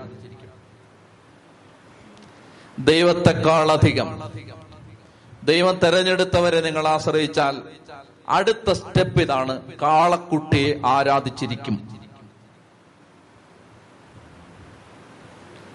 ഞാൻ ഉദാഹരണം പറയട്ടെ? അതായത് നിങ്ങളെ ദൈവാനുഭവത്തിന് സഹായിച്ചത് ആരെങ്കിലും ഒരാളാണെന്ന് വിചാരിക്കുക. അല്ലെ? നിങ്ങളെ നിങ്ങൾക്ക് ഒരു ഒരു ഒരാളോട് ഇപ്പൊ ഞാൻ ഈ പഠിപ്പിക്കുന്ന ബൈബിൾ ടീച്ചിങ്ങിനോട് നിങ്ങൾക്ക് താല്പര്യമുണ്ടെന്ന് വെച്ചോ? നിങ്ങൾക്ക് ഈ ബൈബിൾ ടീച്ചിങ്ങിനോട് താല്പര്യമുണ്ട്. അപ്പൊ അതുകൊണ്ട് നിങ്ങൾ എല്ലാ ആഴ്ചയും മുടങ്ങാതെ ഇവിടെ വന്നുകൊണ്ടിരിക്കുകയാണ് ദൈവം സഹായിച്ച് ഇവിടെ അങ്ങനെ വരുന്ന ഒരു കുറവാ. അതായത് എല്ലാ ആഴ്ചയും മുടങ്ങാതെ നിങ്ങൾ വന്നുകൊണ്ടിരിക്കുകയാണ് എന്താണ്? അതായത് ഈ ബൈബിൾ പഠനം അത് എനിക്ക് നമുക്ക് ഭയങ്കരമായിട്ട് ഇഷ്ടപ്പെട്ടു. അങ്ങനെ ഇഷ്ടപ്പെട്ട് ഇഷ്ടപ്പെട്ട് ഇഷ്ടപ്പെട്ട് ഇഷ്ടപ്പെട്ട് നിങ്ങൾ ഡാനിയലച്ഛനെ കണ്ടുകൊണ്ട് ഈ ധ്യാന കേന്ദ്രത്തിൽ വരാൻ തുടങ്ങിയാൽ നിങ്ങളുടെ അടുത്ത പടി നിങ്ങൾ കാളക്കുട്ടി ആരാധിച്ചിരിക്കും. ആരാധിച്ചിരിക്കും. ഒരു സംശയമില്ല നിങ്ങൾ കാളക്കുട്ടിയെ ആരാധിച്ചിരിക്കും. പ്രിയപ്പെട്ട സഹോദരങ്ങളെ അന്നേരം നിങ്ങൾ പറയും എന്താ പറയാൻ പോണെന്ന് അറിയാമോ നിങ്ങളുടെ വീട്ടിൽ വസ്തു വെക്കുന്നില്ലെങ്കിൽ പെട്ടെന്ന് നിങ്ങൾ ഇവിടെ വന്ന് ഇവിടുത്തെ മണ്ണ് വരാൻ വരും. നിങ്ങളുടെ വീട്ടിൽ കൊച്ചിന് കല്യാണം നടക്കുന്നില്ലെങ്കിൽ പെട്ടെന്ന് നിങ്ങൾ ഇവിടെ വന്നിട്ട് ഇവിടുത്തെ വെള്ളം വാഴ്ത്തിക്കൊണ്ടുപോകാൻ വരും. നിങ്ങളുടെ വീട്ടിൽ എന്തെങ്കിലും ഒരു പൈശാചിക വീടിന് നിങ്ങൾ പെട്ടെന്ന് ഇവിടുന്ന് എഴുതി വാങ്ങിക്കാൻ വരും. നിങ്ങളുടെ വീട്ടിൽ വേറെ എന്തെങ്കിലും പ്രതികൂലം പ്രശ്നം ഉണ്ടെങ്കിൽ നിങ്ങൾ ഉടനെ ഇവിടെ വന്നിട്ട് ഇവിടുന്ന് ഇവിടുന്ന് പറയുന്ന എന്തെങ്കിലും കാര്യം ചെയ്യാൻ വേണ്ടി വരും. ആത്യന്തികമായിട്ട് നിങ്ങൾ നിങ്ങളുടെ അഭയം നിങ്ങളുടെ ആശ്രയം ഈ ധ്യാന കേന്ദ്രത്തിൽ കെട്ടപ്പെട്ട് ഇടും. അതിന്റെ ഒടുവിൽ നിങ്ങൾക്ക് സംഭവിക്കാൻ പോകുന്നത് പത്ത് ദിവസം കഴിയുമ്പോൾ ഡാനിച്ച് നിങ്ങളെ മൈൻഡ് ചെയ്യില്ല. നിങ്ങൾ കാളക്കൂട്ടി ആരാധിക്കും. ചതി പറഞ്ഞേ ഹാലേ ലുയാ ഹാലേ ലുയാ എന്റെ പ്രിയപ്പെട്ട സഹോദരങ്ങളെ ദൈവത്തെ ഒഴിച്ച് വേറെ ആരെയും നമ്പി നിങ്ങൾ ജീവിതം മുന്നോട്ട് നയിക്കരുത്. നിങ്ങൾക്ക് നിരാശയുണ്ടാവും. നിരാശ. പറഞ്ഞ പറഞ്ഞ മനസ്സിലാവുന്നുണ്ടോ ഞാൻ? പറയുന്നത് മനസ്സിലാവുന്നുണ്ടോ? നിങ്ങൾ ദൈവത്തെ മാത്രമേ നമ്പാവൂ. ഒരൊറ്റ ധ്യാന ഗുരുവിനെ നിങ്ങൾ നമ്പരുത്. ഒരു ധ്യാന കേന്ദ്രത്തെ നിങ്ങൾ നമ്പരുത്. ആരെയും നിങ്ങൾ നമ്പരുത്. ദൈവത്തെ മാത്രമേ നിങ്ങൾ നിങ്ങളുടെ ആശ്രയം ദൈവത്തെ മാത്രമേ വെക്കാവൂ. ഇല്ലെങ്കിൽ നിങ്ങൾ കാളക്കുട്ടികളെ ആരാധിച്ചിരിക്കും എന്ന് കർത്താവിന്റെ നാമത്തിൽ ഞാൻ നിങ്ങളോട് പറയും ഉറക്കെ പറ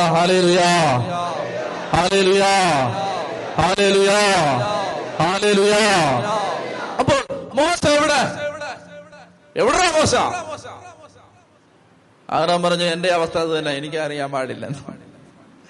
അങ്ങോട്ട് പോകുന്നത് മാത്രമേ കണ്ടുള്ളൂ. പിന്നെ ഇങ്ങോട്ട് വരുന്നത് കാണുന്നില്ല. ഇതാണ് ദൈവ മനുഷ്യരുടെ അവസ്ഥ. അവരുടെ വഴി അവർക്കറിയാവോ? പോയാ നാളെ വരാന്നും പറഞ്ഞ അവൻ പോയേ. ഭർത്താവ് പറയാണ് നാൽപ്പത് ദിവസം കഴിഞ്ഞ് പോയാൽ മതി. ഇതാണ് തെരഞ്ഞെടുക്കപ്പെട്ടവന്റെ അവസ്ഥ അതാണ്. അതായത് ദൈവം പറയുന്നത് ദൈവം ഇപ്പൊ നമ്മൾ വിചാരിച്ചു തന്നെ നമ്മൾ വിചാരിച്ചത് കർത്താവേ കർത്താവേ മറ്റന്നാൾ പോവാം. കർത്താവ് പറയാണ് അടുത്ത മാസം പോയാ മതി. മോശക്ക് എന്തെങ്കിലും ചെയ്യാൻ പറ്റുമോ? മോശക്ക് ഒന്നും ചെയ്യാൻ പറ്റില്ല. കർത്താവ് പറയുന്നേ മോശക്ക് ചെയ്യാൻ പറ്റും. അതുകൊണ്ട് മോശ മോശ അവിടെ തന്നെ നിന്നു. അപ്പൊ മോശ ഓർത്തോ അയ്യോ താഴെ താഴെ എന്റെ ആളുകൾ എന്നെ കാണാഞ്ഞ് വിഷമിക്കും. അയ്യോ അനുരിച്ചില്ലെങ്കിൽ അവർ ചത്തോ അങ്ങനെയൊന്നും മോശ വിചാരിച്ചില്ല. മോശ പറഞ്ഞ് അത് നിങ്ങളവിടെ കിടക്കും.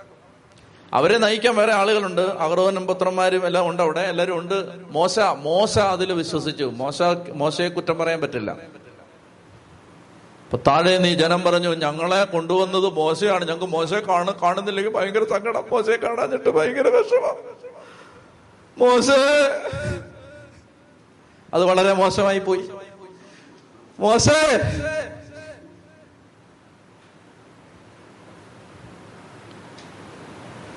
അഗറോൻ പറഞ്ഞു മോശയൊന്നും ഉണ്ടാക്കിത്തരാൻ എനിക്ക് പറ്റില്ല. ഞാൻ വേണേ തൽക്കാല ആശ്വാസത്തിന് ഒരു കാളക്കുട്ടി ഉണ്ടാക്കി തരാൻ തൽക്കാല ആശ്വാസം. അതിന് വേണമെങ്കിൽ ഞാൻ ഇപ്പോ വേണമെങ്കിൽ ഒരു ചെറിയ ശുശ്രൂഷ നടത്തി തരാന്ന് പറഞ്ഞു. മോശയൊന്നും ഉടനെ വരുമെന്ന് തോന്നുന്നില്ല. മോശയെ കുറിച്ച് എനിക്ക് അറിയാൻ പാടില്ല. ഇനിയിപ്പോ അന്വേഷിച്ച് ആളെയും കൂട്ടി അന്വേഷിച്ച് ഞാൻ പോകാനിരിക്കുകയാണ് ഈ ധ്യാനം കഴിഞ്ഞിട്ട്. തൽക്കാല ആശ്വാസത്തിന് വേണമെങ്കിൽ ഞാനൊരു ഒരു ഒരു സാധനം ഉണ്ടാക്കി തരാൻ പറയും. അത് ഉണ്ടാക്കണമെങ്കിൽ നിങ്ങൾ നിങ്ങളുടെ കാതയിലും കഴുത്തയിലും ഉള്ളതെല്ലാം ഊരിക്കൊണ്ടിങ്ങി വരാൻ പറഞ്ഞു അങ്ങനെ ചില ശുശ്രൂഷകൾക്ക് ആളുകൾ പറയാറുണ്ട്. സഹോദരിമാരെ കാതയിലുള്ളത് ഊരി ഈ പാത്രത്തിലിടുവിൻ. എല്ലാം കാളക്കുട്ടിയെ ഉണ്ടാക്കാനാണ്. കാളക്കുട്ടിയെ ഉണ്ടാക്കാനാണ്. കാതയിലും കഴുത്തയിലും ഒക്കെ ഓരോരുത്തർ ചോദിച്ചാൽ അപ്പോഴേ കൂട്ടിക്കോണം. കാളക്കുട്ടിയാണ് അതിൽ നിന്ന് വരാൻ പോകുന്നത്. അങ്ങനെ ജനം കാതിലുള്ള സ്വർണവളയങ്ങൾ ഊരിയെടുത്തു. നിങ്ങൾ ആലോചിച്ച് നോക്കിയേ. എന്തോ ഒരു സമർപ്പണം. അല്ലേ? അതാണ്. ചില കാര്യങ്ങൾ കേറി അന്ധമായി കഴിഞ്ഞാൽ പിന്നെ. അങ്ങനെയല്ലേ ഓരോരുത്തർ ഓരോ ആളുകളോട് പോയി വഴിതെറ്റി ഓരോ വഴിക്ക് പോയത്. അന്ധത കയറി കഴിഞ്ഞാൽ പിന്നെ ഒന്ന് കാണാൻ പറ്റില്ല എന്തായി നടക്കുന്നൊന്നും അറിയാൻ പറ്റില്ല ആളുകളെ കയറി വ്യക്തി പൂജ വന്നാലുള്ള പ്രശ്നം ഇതാ. വ്യക്തി പൂജ വന്നാലുള്ള പ്രശ്നം അപകടം ഇതാണ്. അവർ പറയുന്നത് പിന്നീട് വിവേചന ഇല്ലാതെ എല്ലാം ചെയ്തിട്ട് മോശ പറഞ്ഞു കഴുത്താലുള്ളത് ഒരു ചേച്ചി എന്ന് പറഞ്ഞു. ചേച്ചി കെട്ടിയോ കെട്ടിയവൻ ചോദിച്ചിട്ട് കൊടുക്കാത്ത. ഞാനൊരുവിന് ഊരി കൊടുത്തിരിക്കും മക്കൾക്ക് വീസ് അടയ്ക്കാൻ അങ്ങേര് ചോദിച്ചപ്പോ പണയം വെക്കാൻ കൊടുക്കാത്ത സാധനമാണ്. ജ്ഞാനകേന്ദ്രത്തിന് കൊണ്ട് കൊടുത്തിരിക്കും അവർക്ക് പറഞ്ഞു അപ്പൊ അങ്ങനെ കൊടുക്കരുതെന്നല്ല കേട്ടോ കൊടുക്കണം. കൊടുത്തില്ലേ ഇതൊന്നും പണിയാൻ പറ്റില്ല. കൊടുക്കണം. പക്ഷേ കണ്ണ് കെട്ടപ്പെടരുത്. കണ്ണ് കെട്ടപ്പെടരുത്. ആ ഒരു കാര്യം പറയാം. നല്ല അവസരം ഇപ്പം. മൗണ്ട് കാർമൽ ധ്യാന കേന്ദ്രത്തിന്റെ പേരിലോ ഡാനിയലച്ചന്റെ പേരിലോ പൈസ കളക്ട് ചെയ്യാൻ നമ്മൾ ആരെയും നിയോഗിച്ചിട്ടില്ല. ആരെങ്കിലും എന്തെങ്കിലും ഇപ്പൊ എന്റെ ഫോട്ടോ വെച്ചിട്ട് ഫാദർ ഡാനിയൽ പൂർണത്തിൽ വാട്സപ്പ് ഗ്രൂപ്പ് ഉണ്ടാക്കിയാൽ നിങ്ങൾ അതിനകത്തൊന്നും പോയി ചേരരുത്. നാളെ അവർ അക്കൗണ്ട് നമ്പർ അയച്ചിട്ട് പൈസ തരാൻ പറയും. നിങ്ങൾ വിചാരിക്കേണ്ട ഡാനിയൽ അച്ഛനാണ്. അങ്ങനെയൊക്കെ നടക്കുന്നുണ്ട്. അതുകൊണ്ട് ദയവ് ചെയ്ത് അങ്ങനെ ഒന്നും പോയി കാശ് കൊടുത്തിട്ട് പിന്നെ അവസാനം നമ്മളെ കാശ് കൊടുക്കേണ്ട നിങ്ങൾ എവിടെയും കൊണ്ട് കൊടുക്ക്. ധ്യാനകേന്ദ്രത്തിന്റെ പേരിലോ അച്ഛന്മാരുടെ പേരിലോ ഒന്നും നിങ്ങൾ ആർക്കും കാശ് കൊണ്ട് കൊടുക്കരുത്. നിങ്ങളെ ആളുകൾ പറ്റിക്കും. ഇന്നത്തെ കാലത്ത് ഇഷ്ടം പോലെ അത്തരം സംഘങ്ങൾ ലോബികൾ രൂപപ്പെട്ടിട്ടുണ്ട്. ഈ അടുത്തിടയ്ക്ക് ആരോ ഒരാൾ പറയുന്നിട്ട് ഒരാളുടെ പേര് പറഞ്ഞിട്ട് ആ ആൾ ഈ ധ്യാനകേന്ദ്രത്തിൽ നിന്ന് പറഞ്ഞുകൊണ്ട് ഒരു സ്ഥലത്ത് കാശ് പിരിക്കുന്നവർ. ഞാൻ പറഞ്ഞ അങ്ങനെ ഒരാളെ എനിക്ക് അറിയാനേ പാടില്ല. മാത്രമല്ല അങ്ങനെ ഞങ്ങൾ കാശ് പിരിക്കാൻ ഇവിടെ നമ്മൾ പോലും നേരിട്ട് പിരിക്കുന്നില്ല. പിന്നല്ലേ ആളെ വെച്ച് പിരിക്കുന്നു.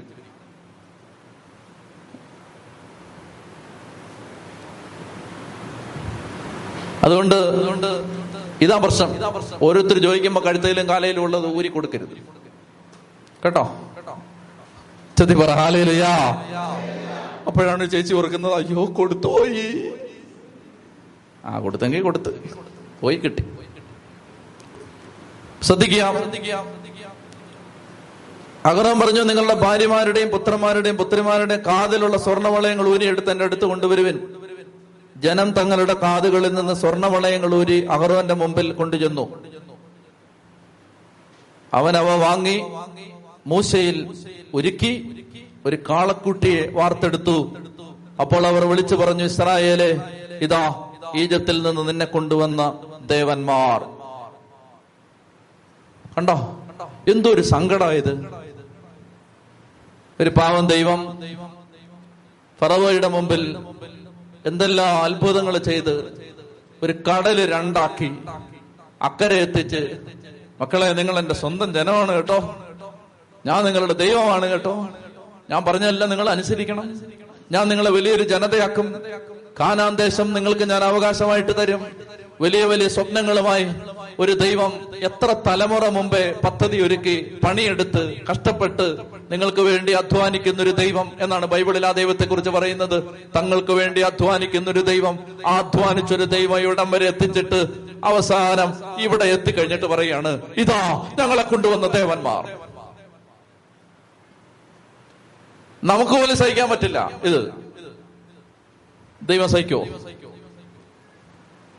എന്റെ പ്രിയപ്പെട്ട സഹോദരങ്ങളെ ഇതാണ് നമ്മുടെ അവസ്ഥ. നമ്മൾ ഓരോ സ്ഥലത്ത് എത്തിപ്പെട്ട് കഴിയുമ്പോൾ പിന്നെ ഓരോന്ന് നമുക്ക് ദൈവമാണ്. ഓരോരുത്തരും നമുക്ക് ദൈവമാണ്. ഓരോ സാഹചര്യങ്ങളും നമുക്ക് ദൈവമാണ്. വീട്ടിൽ നിന്ന് നിന്നെ കൈവിടച്ചിറക്കിയവനെ പെരുവഴി വെച്ച് കൈവിടല്ലേ? വീട്ടിൽ നിന്ന് നിന്നെ കൈപിടിച്ചിറക്കിക്കൊണ്ട് വന്നവനെ പാതി വഴി വെച്ച് കൈവിട്ടിട്ട് വേറെ വഴിക്ക് വേറെ ആളുടെ പോവല്ലേ? ഇതുകൊണ്ടാണ് കേൾക്കുന്നുണ്ടോ നിങ്ങൾ? ഇതുകൊണ്ടാണ് വിഗ്രഹാരാധനയെ വ്യഭിചാരം എന്ന് ബൈബിൾ വിളിച്ചത്. വ്യഭിചാരം. ഐഡലട്രി ഈസ് അഡൽട്ടറി എന്തെന്നറിയാമോ മണവാട്ടി എന്ന പോലെ ദൈവം വിളിച്ച് പിടിച്ച് കൊണ്ട് കൊണ്ടുവന്നിട്ട് പാതി വഴിയിലെത്തിയപ്പോ വേറെ കണ്ടപ്പോ അങ്ങോട്ട് പോയി. ഇതാ കാളക്കുട്ടി. കാളക്കുട്ടി എന്നൊക്കെ പറയുന്ന ഉപമയാണ് ഉപമ. ദൈവം നമ്മളെ വിളിച്ച് ദൈവം നമ്മളെ വിശുദ്ധീകരിച്ച് ദൈവം പദ്ധതി ഒരുക്കി ദൈവം അത്ഭുതങ്ങൾ ചെയ്ത് നമ്മളെ ഓരോ വഴിക്ക് എത്തിച്ചിട്ട് പാതി വഴിയിലെത്തുമ്പോ നമുക്ക് പിന്നെ നമ്മൾ ദൈവം നമ്മുടെ ഇഷ്ടങ്ങൾ ദൈവം നമുക്ക് ചില ആളുകൾ ദൈവം നമുക്ക് ചില പ്രസ്ഥാനങ്ങൾ ദൈവം നമുക്ക് കാശ് ദൈവം നമുക്ക് നമ്മുടെ നമ്മുടെ പദവികൾ സ്ഥാനമാനങ്ങൾ ദൈവം. കാളക്കുട്ടി കേൾക്കുന്നുണ്ടോ ഇതൊക്കെ? ഉണ്ടോ? ഉറക്കെ പറ ഇത് ഓരോരുത്തരും ശ്രദ്ധിക്കണം ഓരോരുത്തരും ശ്രദ്ധിക്കണം. ഞാനും നിങ്ങളും ശ്രദ്ധിക്കണം ഇത്. ദൈവമാണ് നമ്മളെ നയിച്ച് നയിച്ച് നയിച്ച് കൊണ്ടിരുന്നതിനിടയ്ക്ക് ഓരോന്ന് കയറി വിഗ്രഹം ആവരുത് ആളുകൾ കയറി വിഗ്രഹം ആവരുത് കാശ് കയറി വിഗ്രഹം ആവരുത് ബന്ധങ്ങൾ കയറി വിഗ്രഹം ആവരുത് ഇഷ്ടങ്ങൾ കയറി വിഗ്രഹം ആവരുത് സ്ഥാനമാനങ്ങൾ കയറി വിഗ്രഹമാവരുത് ഇതെല്ലാം കാളക്കുട്ടിയാണ്. കാരണം എന്താ അറിയാമോ ദൈവം ദൈവം നമ്മുടെ മോട്ടിവേഷൻ കർത്താവ് മാത്രമായിരിക്കണം. കർത്താവ് മാത്രമല്ല നമ്മുടെ ലക്ഷ്യമെങ്കിൽ നമ്മൾ എത്തി നിൽക്കാൻ പോകുന്നത് കാളക്കുട്ടികളിലാണ്. അങ്ങനെ അവരെന്ത് ചെയ്തു? മോശ പറഞ്ഞു സ്വർണം കൊണ്ടുവരാൻ പറഞ്ഞു. എല്ലാരും കൂടെ സ്വർണം കൊണ്ടുവന്നിട്ട് മോശ അതെല്ലാം കൂടെ ഒരുക്കി ഒരു കാളക്കുട്ടി അങ്ങ് വാർത്തെടുത്തു. ഏ? ആ മോശല്ല അഹറോൻ ആ നിങ്ങൾ ഭയങ്കര ആളുകളാണ്. അഹറോൻ ആ എനിക്ക് തെറ്റിയാണ്. അഹറോൻ അഹറോൻ കാളക്കുട്ടിയെ വാർത്തെടുത്തു. ശ്രദ്ധിക്കുന്നുണ്ടല്ലേ? പണ്ട് ഞങ്ങളുടെ ഒരു വികാരിച്ചൻ ക്രിസ്മസിന് പറഞ്ഞു എല്ലാവർക്കും ഈസ്റ്റർ ആശംസകൾ. ആളുകൾ പറഞ്ഞു ക്രിസ്മസ് ക്രിസ്മസ്. ഞാൻ നിങ്ങൾ ഉറങ്ങിയോന്നറിയാൻ ടെസ്റ്റ് ചെയ്താന്ന് പറഞ്ഞു. അച്ഛന് ശരിക്കും തെറ്റിയതാണ്. മോശയല്ല അഹറോൻ അപ്പോ നിങ്ങൾ ശ്രദ്ധിക്കേണ്ടത് സീനായ ഉടമ്പടി. എത്ര കൽപ്പന കർത്താവ് കൊടുത്തു? എത്ര കൽപ്പന? പത്ത് കൽപ്പനയിൽ ഇസ്രായേൽക്കാർ ആദ്യം തെറ്റിച്ച കൽപ്പന ഏതാണ്? ഒന്നാം പ്രമാണം. അത് അന്നും അങ്ങനാണ് ഇന്നും അങ്ങനാണ്. ആദ്യം തെറ്റിച്ചത് ഒന്നാം പ്രമാണം. കൽപ്പന അങ്ങോട്ട് കൊടുത്തിട്ട് ശ്വാസം വിട്ടതേ ഉള്ളൂ. അപ്പൊ തെറ്റിച്ചു. ഒന്നാം പ്രമാണം. മനസ്സിലാവുന്നുണ്ടോ? അതാണ് ഒന്നാം പ്രമാണ ലംഘനത്തിന്റെ ആ ഗൗരവം നമ്മൾ അറിയേണ്ടത്. അപ്പം മുതൽ തെറ്റിക്കാൻ തുടങ്ങി. ദൈവം കൽപ്പന അങ്ങോട്ട് കൊടുത്തതേ ഉള്ളൂ. രണ്ട് കൽപ്പനയാണ് ഇവർ തെറ്റിച്ചത്. ഇരുപതാം അധ്യായം നാലാം വാക്യം. പുറപ്പാട് ഇരുപത് നാലാം അധ്യായത്തിൽ ദൈവം പറഞ്ഞു നിങ്ങൾ ഒന്നിന്റെയും സ്വരൂപം ഉണ്ടാക്കി അശുദ്ധരാവരുത്. ഒന്ന്. ഇരുപതാം അധ്യായം ഇരുപത്തിമൂന്നാം വാക്യത്തിൽ പറഞ്ഞു സ്വർണം കൊണ്ട് നിങ്ങൾ ദേവന്മാരെ ഉണ്ടാക്കരുത്. രണ്ട് കൽപ്പന. ഇരുപതാം അധ്യായത്തിൽ ദൈവം പറഞ്ഞ രണ്ട് കൽപ്പന. ഒന്ന് ഒന്നാം പ്രമാണത്തിന്റെ ഭാഗമായി നിങ്ങൾ ഒരു സ്വരൂപം ഉണ്ടാക്കരുത്. ഒന്നിന്റെ രൂപം ഉണ്ടാക്കി ആരാധിക്കരുത്. രണ്ടാമതായിട്ട് ഇരുപതാം അധ്യായം ഇരുപത്തിമൂന്നാം വാക്യത്തിൽ ദൈവം പറഞ്ഞു സ്വർണം കൊണ്ട് നിങ്ങൾ ദേവന്മാരെ ഉണ്ടാക്കരുത്. ഈ രണ്ട് കൽപ്പനകളും ദൈവത്തിന്റെ കൺമുമ്പിൽ വെച്ച് ഈ കൽപ്പന കൊടുത്ത് ശ്വാസം വിട്ടിട്ടില്ല ദൈവം. അപ്പതേ അവതരിച്ചു തിരിച്ചു. ഇതാണ് ഒന്നാം പ്രമാണ ലംഘനത്തിന്റെ പ്രശ്നം. പ്രിയപ്പെട്ടവരെ കഴിഞ്ഞ രണ്ടായിരം വർഷങ്ങളായി നമ്മൾ ചെയ്തുകൊണ്ടിരിക്കുന്ന അതാണ് ഇന്ന് നമ്മുടെ ദൈവജനത്തിന്റെ ഏറ്റവും വലിയ പ്രമാണ ലംഘനം ഒന്നാം പ്രമാണ ലംഘനമാണ്. ദൈവത്തിനുവരെ ഒന്നും വരാതിരിക്കാൻ രാവും പകലും ജാഗ്രത വേണം. രാവും പകലും. പ്രിയപ്പെട്ട സഹോദരങ്ങളെ അതായത് എനിക്ക് ഇത് ഒരു മനസ്സിലായ ഒരു സാഹചര്യം ഞാൻ പറയാം. എനിക്കിത് മനസ്സിലായ ഒരു സാഹചര്യം. ഞാനൊരു സ്ഥലത്ത് പേരും കാര്യവും സാഹചര്യമൊക്കെ പറഞ്ഞ പ്രശ്നമാണ്. എന്നാലും ഞാൻ ആ സംഭവം പറയാം. അതായത് ഒരു ഒരു സ്ഥലത്ത് ഒരാൾക്ക് വീട് വെച്ചുകൊണ്ടിരിക്കുകയാണ് വീട് വെച്ച് ഇങ്ങനെ വീട് പണി ഇങ്ങനെ നടന്നുകൊണ്ടിരിക്കുന്ന സമയത്ത് ഈ മനുഷ്യന് ഇങ്ങനെ ആളുകൾ ചെറുപ്പം എല്ലാവരും ഒക്കെ സഹായിച്ചൊക്കെ വീട് വെക്കുന്നത്. ആ സമയത്ത് ആ ആ മനുഷ്യൻ വന്നിട്ട് ഒരു ദിവസം പറഞ്ഞു ഞാൻ ഞാനും ഈ വീട് പണിക്ക് ജോലി ചെയ്യുന്നുണ്ട്. എനിക്ക് കൂലി തരണമെന്ന് പറഞ്ഞു. ആരാ പറയുന്നേ? ഇയാൾക്കാണ് വീട് വെച്ചോണ്ടിരിക്കുന്നത്. ഈ സഹോദരനെ വീട് വെച്ചോണ്ടിരിക്കുന്നത്. അദ്ദേഹം പറയാണ് എന്റെ വീട് പണിയുന്നതിന് എനിക്ക് അച്ഛൻ കൂലി തരണം. അപ്പൊ അതെനിക്ക് ഭയങ്കര ഞാൻ അത് എനിക്കത് ഭയങ്കര പിണക്കമായി. ഞാൻ പറഞ്ഞ അത് അത് എന്നാ ഏർപ്പാടാത് ചേട്ടാ ചേട്ടന് വീട് പണിയല്ലേ? ചേട്ടന് വീട് പണിയല്ലേ ചേട്ടാ? അപ്പൊ അതിന് ചേട്ടൻ കല്ലിയം വന്നു കട്ടയം വന്നു സിമെന്റിയം വന്നു എന്ന് പറഞ്ഞാൽ അതിന് കാശ് വാങ്ങിക്കുന്നത് ദ്രോഹമല്ലേ അത്? ഇതെല്ലാരും ഇങ്ങനെ സഹായിച്ചോ? ആ മറ്റുള്ള ഔദാര്യം കൊണ്ട് നമ്മൾ പണിയുന്നല്ലേ ഇത്? അപ്പൊ അന്നേരം ചേട്ടൻ അങ്ങനെ ചെയ്യും അത് തെറ്റല്ലേ ഇത്? അപ്പൊ അദ്ദേഹം പറഞ്ഞു അതാ അത് എനിക്ക് ഞാൻ എനിക്ക് കൂലി തരണം യോ ഞാൻ പറഞ്ഞു ഇപ്പൊ ഈ കൂലി തരാം. ഇനി ഈ പണിയുടെ ഒരു ഘട്ടത്തിലും ചേട്ടൻ അങ്ങോട്ട് നോക്കുക പോലും ചെയ്യാൻ പാടില്ല. കാരണം നോക്കുകൂലി ഉണ്ട് കേരളത്തിൽ. നോക്കുക പോലും ചെയ്യരുത് എന്നിട്ട് അത് പറഞ്ഞിട്ട് എന്റെ അടുത്ത് വരരുത്. അതായത് ചേട്ടൻ എന്ത് ചെയ്യും? ആ വീട് പണിയുന്ന സ്ഥലം എത്തുമ്പോൾ ചേട്ടൻ കണ്ണടച്ചങ്ങ് പൊക്കണം. ചേട്ടന്റെ വീടാണ് പക്ഷെ നോക്കരുത്. തീരുന്നവരെ അങ്ങോട്ട് നോക്കുക പോലും ചെയ്യരുത്. യോഗ ഭയങ്കര പണക്കമായി എന്നോട്. പിന്നീട് ഇദ്ദേഹം ഓരോ കാര്യത്തിന് ഇങ്ങനെ വിളിക്കുമ്പോ ഞാൻ ഫോൺ എടുക്കില്ല. കാശ് വയ്ക്കാൻ വിളിക്കുന്ന. അപ്പൊ ഇദ്ദേഹത്തിന് പണക്കം കൂടി. ഒരു ദിവസം ഇദ്ദേഹം വേറൊരാളുടെ ഫോണിൽ എന്നെ വിളിച്ചു. വേറൊരാളുടെ ഫോണിൽ വിളിച്ചിട്ട് എനിക്ക് തരാൻ പറഞ്ഞില്ല. എന്നെ കുറിച്ച് കുറെ തെറി പറഞ്ഞു.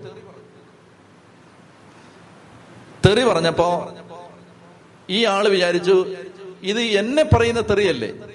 ഞാൻ എന്തിനാ ഇത് കേൾക്കുന്നത് കേൾക്കേണ്ട ആൾ കേൾക്കട്ടെ എന്ന് പറഞ്ഞ് എന്നെ കൊണ്ട് പോണത്തന്നു തന്നു. ഞാൻ ഇത് അറിഞ്ഞില്ല ഈ തെറിയാ വന്നോണ്ടിരിക്കുന്നതെന്ന്. ഞാൻ ചെവി വെച്ചു ഫോൺ മാറി കാര്യം മറ്റേ ആളും അറിഞ്ഞില്ല. നിർബാധമായിട്ട് തുടർന്നുകൊണ്ടിരുന്ന തെറി യാതൊരു തടസ്സമില്ലാതെ അതായത് ചില ആളുകൾക്ക് മര്യാദയ്ക്ക് സംസാരിക്കുമ്പോൾ അഞ്ഞൂറ് വിക്ക് വരും. തെറി പറയുമ്പോൾ ഒരു വിക്കുമില്ല. അത് നിങ്ങൾ ശ്രദ്ധിച്ചിട്ടില്ലേ? കെട്ടിയവനൊക്കെ? ഉദാഹരണം സ്വാഗത പ്രസംഗം കെട്ടിയവനെ ഏൽപ്പിച്ച് നോക്ക്. പള്ളിയിലൊരു പരിപാടിക്ക് മുക്കിയും മൂളിയും വലിഞ്ഞും നാറിയും ഒക്കെ പറയുന്ന ആൾ ഭാര്യയെ തെറി വിളിക്കുമ്പോഴോ വല്ല തടസ്സമുണ്ടോ? ഭർത്താവിനെ തെറി വിളിക്കും വല്ല ഒരു തടസ്സമില്ല എന്നാ മുഖ്യ പ്രഭാഷണം ഏൽപ്പിച്ച് നോക്ക്. ഭ്രാന്ത് പിടിക്കും മുക്കിയും മൂളിയും. എന്നാൽ ഈ തെറി പറയുന്ന സമയത്ത് ഒരു തടസ്സമില്ല നിർബാധം. എന്തോ ഒരു തെറിയ പറയുന്ന അറിയാം. ഭയങ്കര തെറി. ഇംഗ്ലീഷിലൊക്കെ ആണെങ്കിൽ രണ്ടേ രണ്ട് ജീത്തേ ഉള്ളൂ. മലയാളത്തിൽ ആ മുതൽ ഇക്ഷ വരെ അവിടെ എല്ലാ അക്ഷരമാലയിലും എല്ലാ അക്ഷരവും വെച്ച് ചീത്തയുണ്ട്. ചില വിദഗ്ധന്മാർക്ക് ഇത് പ്രാസോപ്പിച്ച് പറയാനും അറിയാം. അങ്ങനെ ഒരു ഒരു വിദഗ്ധനാണിത്. ഭയങ്കര തെറി. ഇതൊക്കെ കേൾക്കുമ്പോൾ നിങ്ങൾക്ക് തോന്നുന്നു എന്നാ തെറി അച്ഛനെ വിളിച്ചത്? മൂന്നര കഴിഞ്ഞ് വന്നാൽ ഞാൻ പറഞ്ഞു തരാം ഒരൊറ്റ തെറി കേട്ടാ പിന്നെ നിങ്ങൾ ഭയങ്കര തെറി. പലതും എനിക്ക് പുതിയതായിരുന്നു. എന്നെ വിളിക്കാണല്ല കേൾക്കുമ്പോൾ നല്ല സുഖമുണ്ടല്ലേ നിങ്ങൾക്ക്? എനിക്കൊരു സുഖം ഉണ്ടായില്ല. എനിക്കിവനെ പച്ചയ്ക്ക് വലിച്ചു കീറാൻ തോന്നി.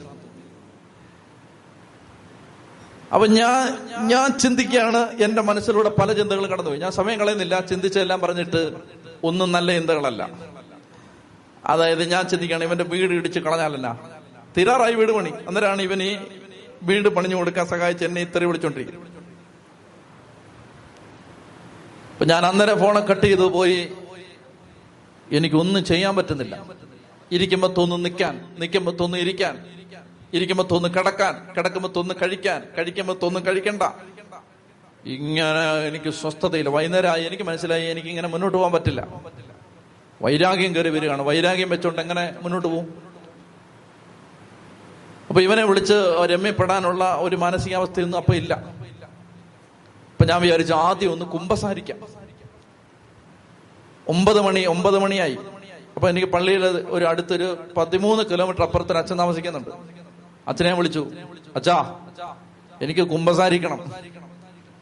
അച്ഛൻ പട്ടം കിട്ടിയിട്ട് ആറു മാസം തികച്ചായിട്ടില്ല. തീരെ കൊച്ചച്ഛൻ.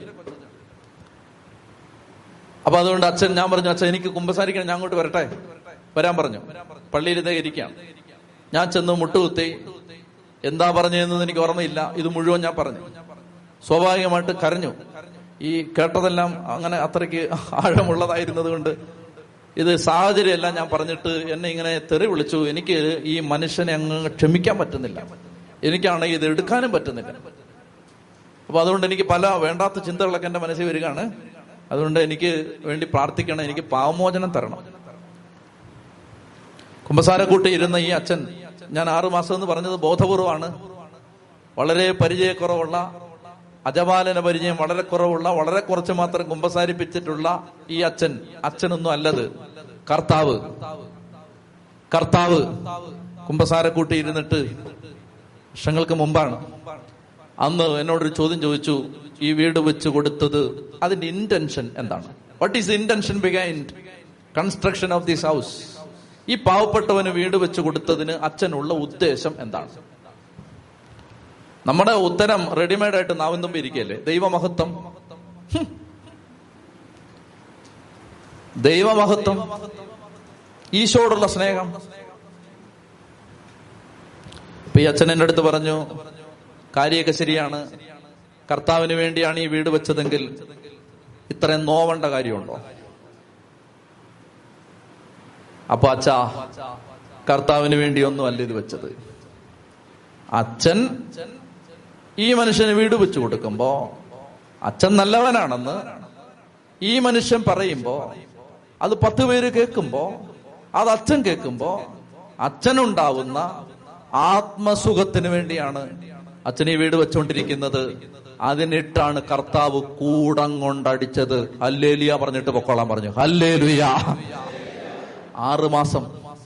എന്റെ പ്രിയപ്പെട്ട സഹോദരങ്ങളെ എന്റെ കാഴ്ചപ്പാടുകളെ വല്ലാതെ സ്വാധീനിച്ച ഒരു കുംഭസാരമാണത്. നമ്മൾ ആർക്കു വേണ്ടിയാണ് പലതും ചെയ്തുകൊണ്ടിരിക്കുന്നത്? നമ്മുടെ ഈഗോയെ സാറ്റിസ്ഫൈ ചെയ്യാനോ കർത്താവിനെ പ്രസാദിപ്പിക്കാനോ. എന്തിനു വേണ്ടി നമ്മൾ ചെയ്തുകൊണ്ടിരിക്കുന്നത്? എന്തിനു വേണ്ടി നമ്മൾ പല കാര്യങ്ങൾ ആത്യന്തികമായിട്ട് ഞാൻ ആ വീട് വെച്ചു കൊടുത്തത് പോലും വിഗ്രഹാരാധനയായിരുന്നു. നിങ്ങൾക്ക് അറിയാത് അത് വിഗ്രഹാരാധനയായിരുന്നു. ഞാൻ എന്നെ പ്രസാദിപ്പിക്കാൻ വീട് വെച്ചു കൊടുത്തോണ്ടിരുന്നതാണ്. കർത്താവിനെ പ്രസാദിപ്പിക്കാൻ ചെത്തി പറഞ്ഞേ ഹാലേലുയ. നിങ്ങൾക്കത് മനസ്സിലാവുന്നുണ്ടോ? ഇതിന്റെ പേരാണ് കാളക്കുട്ടി. ഇതിന്റെ പേരാണ് കാളക്കുട്ടി. ഒരിക്കൽ പിതാവ് പറഞ്ഞു അച്ഛൻ റെസ്റ്റ് എടുക്കാൻ പറഞ്ഞു. അച്ഛൻ റെസ്റ്റ് എടുക്ക. അച്ഛൻ റെസ്റ്റ് എടുക്ക അച്ഛൻ അലഞ്ഞ് അച്ഛൻ റെസ്റ്റ് എടുക്ക്. അന്ന് എനിക്ക് കുറെ ആരോഗ്യ പ്രശ്നങ്ങളുണ്ടായി. കിംസിൽ പോയി. ഞാൻ പരിശോധിച്ചു കഴിഞ്ഞപ്പോ എനിക്ക് ഹാർട്ടിന് എന്തോ പ്രശ്നമുണ്ടെന്നൊക്കെ അവർ പറഞ്ഞു. ചുമ്മാ പറഞ്ഞായിരുന്നു. അപ്പോ അച്ഛൻ പിതാവ് പറഞ്ഞു "അച്ഛ- റെസ്റ്റ് എടുക്ക്. അപ്പൊ ഞാൻ പറഞ്ഞു ഒത്തിരി ധ്യാനം. ഒറ്റ ധ്യാനത്തിനും പോണ്ട. നാലാഞ്ചര വിട്ടു പോകണമെങ്കിൽ എന്നോട് ചോദിച്ചിട്ട് പോയെന്ന് അന്നേരം എനിക്ക് പ്രയാസമൊന്നും വന്നില്ല. പക്ഷെ ഓരോ ദിവസവും വൈകുന്നേരം ഇങ്ങനെ മുറിയിലിരിക്കുമ്പോൾ എനിക്ക് ഭയങ്കര ഭയങ്കര ഭയങ്കര വിഷമം വരാൻ തുടങ്ങി. ഞാൻ ഇങ്ങനെ ചിന്തിച്ചു ഞാൻ പ്രസംഗിക്കാനല്ലേ പോകുന്നത്? പ്രസംഗിക്കാനല്ലേ ഞാൻ പോയിക്കൊണ്ടിരിക്കുന്നത് അതെന്തിനാ എന്നോട് പിതാവ് എന്തിനാ അങ്ങനെ വേണ്ടെന്ന് പറഞ്ഞേ? വല്ലവരും വല്ലതൊക്കെ പറഞ്ഞു കൊടുത്തിട്ടായിരിക്കും. ഇങ്ങനെയൊക്കെയുള്ള ഓരോ കാര്യങ്ങൾ എന്റെ മനസ്സിൽ വരാൻ തുടങ്ങി. എനിക്കാണെങ്കിൽ പിന്നെ പിന്നെ ഓരോ ദിവസം കഴിയും തോറും ആ ഭാരം എന്നെ വേട്ടയാടാൻ തുടങ്ങി. ഓരോ ദിവസം കഴിയുന്നു. അങ്ങനെ ഞാൻ ഈ ഭാരം വെച്ചോണ്ട് ഇനി ജീവിക്കാൻ പറ്റില്ലല്ലോ? കുമ്പസാരിക്കാൻ പോയി. കുമ്പസാര കുട്ടി ചെന്നിട്ട് ഞാനിത് പറഞ്ഞു. എന്നോട് പിതാവ് ഒരു കാര്യം അനുസരിക്കാൻ പറഞ്ഞു. ഞാനത് അനുസരിച്ചുകൊണ്ടിരിക്കുകയാണ് പക്ഷെ എന്റെ ഉള്ളിൽ ഭയങ്കര വിഷമമുണ്ട്. ആ സമയത്ത് കുമ്പസാരക്കൂട്ടിലിരുന്ന അച്ഛൻ തെറ്റി കർത്താവ് എന്റെ അടുത്ത് ഇങ്ങനെ പറയുകയാണ്. ദാനിയിലച്ച അച്ഛൻ എന്താണ് വലുത്? ഈശോയാണോ വലുത്? അച്ഛന്റെ മിനിസ്ട്രിയാണോ വലുത്? ഈശോയാണോ വലുത്? അച്ഛൻ ചെയ്യുന്ന സുവിശേഷ വേലയാണോ വലുത്? ഏതാ വലുത്? ഇപ്പൊ പറ. What is priority Jesus or your ministry tell me now readymade ഉത്തരം നമ്മുടെ വായിലല്ലേ? ഈശോ. അങ്ങനെയാണെങ്കിൽ മിണ്ടാതെ ഇത് അനുസരിച്ചോളാൻ പറഞ്ഞു. ഈശോയാണ് വലുതെങ്കിൽ മിണ്ടാതെ മിണ്ടാതെ അനുസരിക്കാൻ പറഞ്ഞു. മനസ്സിലാവുന്നുണ്ടോ ഇത്? നല്ലതല്ലേ സുവിശേഷം പറയുന്നത്? സുവിശേഷം പറയുന്നത് നല്ലതാണ് പക്ഷേ അനുസരണത്തിന്റെ പേരിൽ സുവിശേഷം പറയാതിരിക്കുന്നത് അതിനേക്കാൾ നല്ലതാണ്. പറഞ്ഞേ ഹാലേലുയാ. പറയുന്നത് മനസ്സിലാവുന്നുണ്ടോ ഞാനിത്? എന്റെ പ്രിയപ്പെട്ട സഹോദരങ്ങളെ ഒന്നാം പ്രമാണ ലംഘനത്തിന്റെ വകഭേദങ്ങളാണ് ഞാൻ ഈ പറഞ്ഞുകൊണ്ടിരിക്കുന്നത്. നമ്മൾ ചെയ്തുകൊണ്ടിരിക്കുന്ന പോലും നമ്മുടെ വിഗ്രഹമായിട്ട് മാറാം. മനസ്സിലായോ? നാളെ ക്ലിമിസ് പിതാവ്. ധ്യാന കേന്ദ്രത്തിൽ നിടാനിലച്ച പോയി അച്ഛൻ സൗത്ത് ആഫ്രിക്കയിൽ സുശേഷ വിലയ്ക്ക് പൊക്കോളാൻ പറഞ്ഞാൽ കൈയടിച്ച് ഹല്ലേലിയ പറഞ്ഞുകൊണ്ട് ഇവിടെ നിറങ്ങിപ്പോ എനിക്ക് പറ്റിയില്ലെങ്കിൽ ഇത്രയും നാൾ ഞാൻ പ്രവർത്തിച്ചതും പ്രസംഗിച്ചതും മുഴുവൻ വെള്ളത്തി വരച്ച വര പാഴ്വേല വെറും പാഴ്പണി ഞാൻ പറഞ്ഞത് മുഴുവൻ കള്ളം. മനസ്സിലാവുന്നുണ്ടോ നിങ്ങൾക്ക്? അത് ചെയ്തില്ലെങ്കിൽ നമ്മൾ പിന്നെ എന്നാ സ്പിരിച്വാലിറ്റി പിന്നെ എന്താ എന്ത് സ്പിരിച്വാലിറ്റി എന്തായിരുന്നു പിന്നെ നമ്മുടെ ആത്മീയത? എന്റെ പ്രിയപ്പെട്ട സഹോദരങ്ങളെ ഇത് നിങ്ങൾ തിരിച്ചറിയണം. ഞാനിത് പറയുന്നത് നമ്മൾ കാണാതെ പോയത് ശരിക്കും പറഞ്ഞാൽ കാളക്കുട്ടി. കാളക്കുട്ടി എന്താന്ന് മനസ്സിലാവുന്നുണ്ടോ? ചിലപ്പോ നമ്മൾ തന്നെ ആവാം ഈ കാളക്കുട്ടി. നമ്മൾ നമ്മളെ പ്രസാദിപ്പിച്ചുകൊണ്ടിരിക്കുകയാണ് ഡാനിയലച്ചന് ഇഷ്ടം മൗണ്ട് കാർമ ധ്യാന കേന്ദ്രത്തിൽ ശുശ്രൂഷ ചെയ്യുന്നതാണ്. പക്ഷെ കർത്താവിന്റെ ഇഷ്ടം ഞാൻ ആഫ്രിക്ക പോകുന്നതാണെങ്കിൽ ഞാൻ ഹല്ലേലിയ പാടി കൈയടിച്ച് ദൈവത്തിനെ സ്തുതിച്ച് മഹത്വപ്പെടുത്തിക്കൊണ്ട് ആഫ്രിക്കയിൽ പോകുന്നതാണ് ദൈവാരാധന. അതാണ് ഒന്നാം പ്രമാണത്തിന്റെ അനുസരണം. നിന്റെ ദൈവമായ കർത്താവ് ഞാനാണ്. ഞാൻ പറയുന്നതാണ് നിനക്ക് വേദവാക്യം. ഞാൻ പറയുന്നത് നിന്റെ ജീവിതത്തിൽ ഒന്നാം സ്ഥാനം. എന്റെ പ്രിയപ്പെട്ട സഹോദരങ്ങളെ അതുകൊണ്ട് സീനായ ഉടമ്പടിയിലെ ആദ്യത്തെ ലംഘനം നടന്നത് ഒന്നാം പ്രമാണ ലംഘനമാണ്.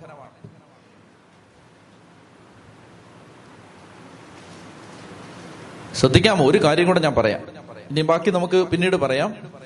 അതായത് മുപ്പത്തിരണ്ട് അഞ്ചും ആറും വാക്യങ്ങൾ വായിച്ചേ. ഭയങ്കര രസമുള്ള ഒരു കാര്യത്ത് കിടപ്പുണ്ട്. മുപ്പത്തിരണ്ട് അഞ്ചും ആറും. ഇത് കണ്ടപ്പോൾ അഗറോൻ കാളക്കുട്ടിയുടെ മുമ്പിൽ ഒരു ബലിപീഠം പണിതിട്ട് ഇപ്രകാരം പ്രഖ്യാപിച്ചു നാളെ കർത്താവിന് ഉത്സവ ദിനമായിരിക്കും അവർ പിറ്റേന്ന് അതിരാവിലെ ഉണർന്ന് ദഹനയാഗങ്ങളും അനുരഞ്ജനയാഗങ്ങളും അർപ്പിച്ചു. ജനം തീനും കുടിയും കഴിഞ്ഞ് വിനോദങ്ങളിൽ ഏർപ്പെട്ടു. ഇരുപത്തിനാലാം അധ്യായം എടുത്തേ പുറകോട്ട് മറിക്കേ. ഇരുപത്തിനാലാം അധ്യായം. നാല് പഞ്ചം വാക്യം വായിക്കേ. മോശ കർത്താവിന്റെ വാക്കുകളെല്ലാം എഴുതി വെച്ചു. അവൻ അതിരാവിലെ എഴുന്നേറ്റ് മലയുടെ അടിവാരത്തിൽ ഒരു ബലിപീഠവും ഇസ്രായേലിലെ പന്ത്രണ്ട് ഗോത്രങ്ങൾക്കായി പന്ത്രണ്ട് സ്തംഭങ്ങളും നിർമ്മിച്ചു. അവനയച്ച ഇസ്രായേൽ യുവാക്കന്മാര് കർത്താവിന് ദഹനബലികളും കാളകളെ കൊണ്ടുള്ള സമാധാന ബലികളും അർപ്പിച്ചു. പതിനൊന്നാമത്തെ വാക്യം വായിക്കേ. ഇസ്രായേൽ ശ്രേഷ്ഠന്മാരായ അവരുടെ മേൽ അവിടുന്ന് കൈവച്ചില്ല. അവർ ദൈവത്തെ കണ്ടു അനന്തരം ഭക്ഷിക്കുകയും പാനം ചെയ്യുകയും ചെയ്തു. സീനായ് ഉടമ്പടി കഴിഞ്ഞിട്ട് അവരെന്തെല്ലാം ചെയ്തോ അതിന്റെ മുഴുവൻ ഒരു പാരടി കാളക്കുട്ടിയുടെ മുമ്പിലും ചെയ്തു. ലിറ്റർജി ഈസ് ദ സെയിം മനസ്സിലാകുന്നുണ്ടോ ഇത്? ശ്രദ്ധിക്കണേ ഇത്?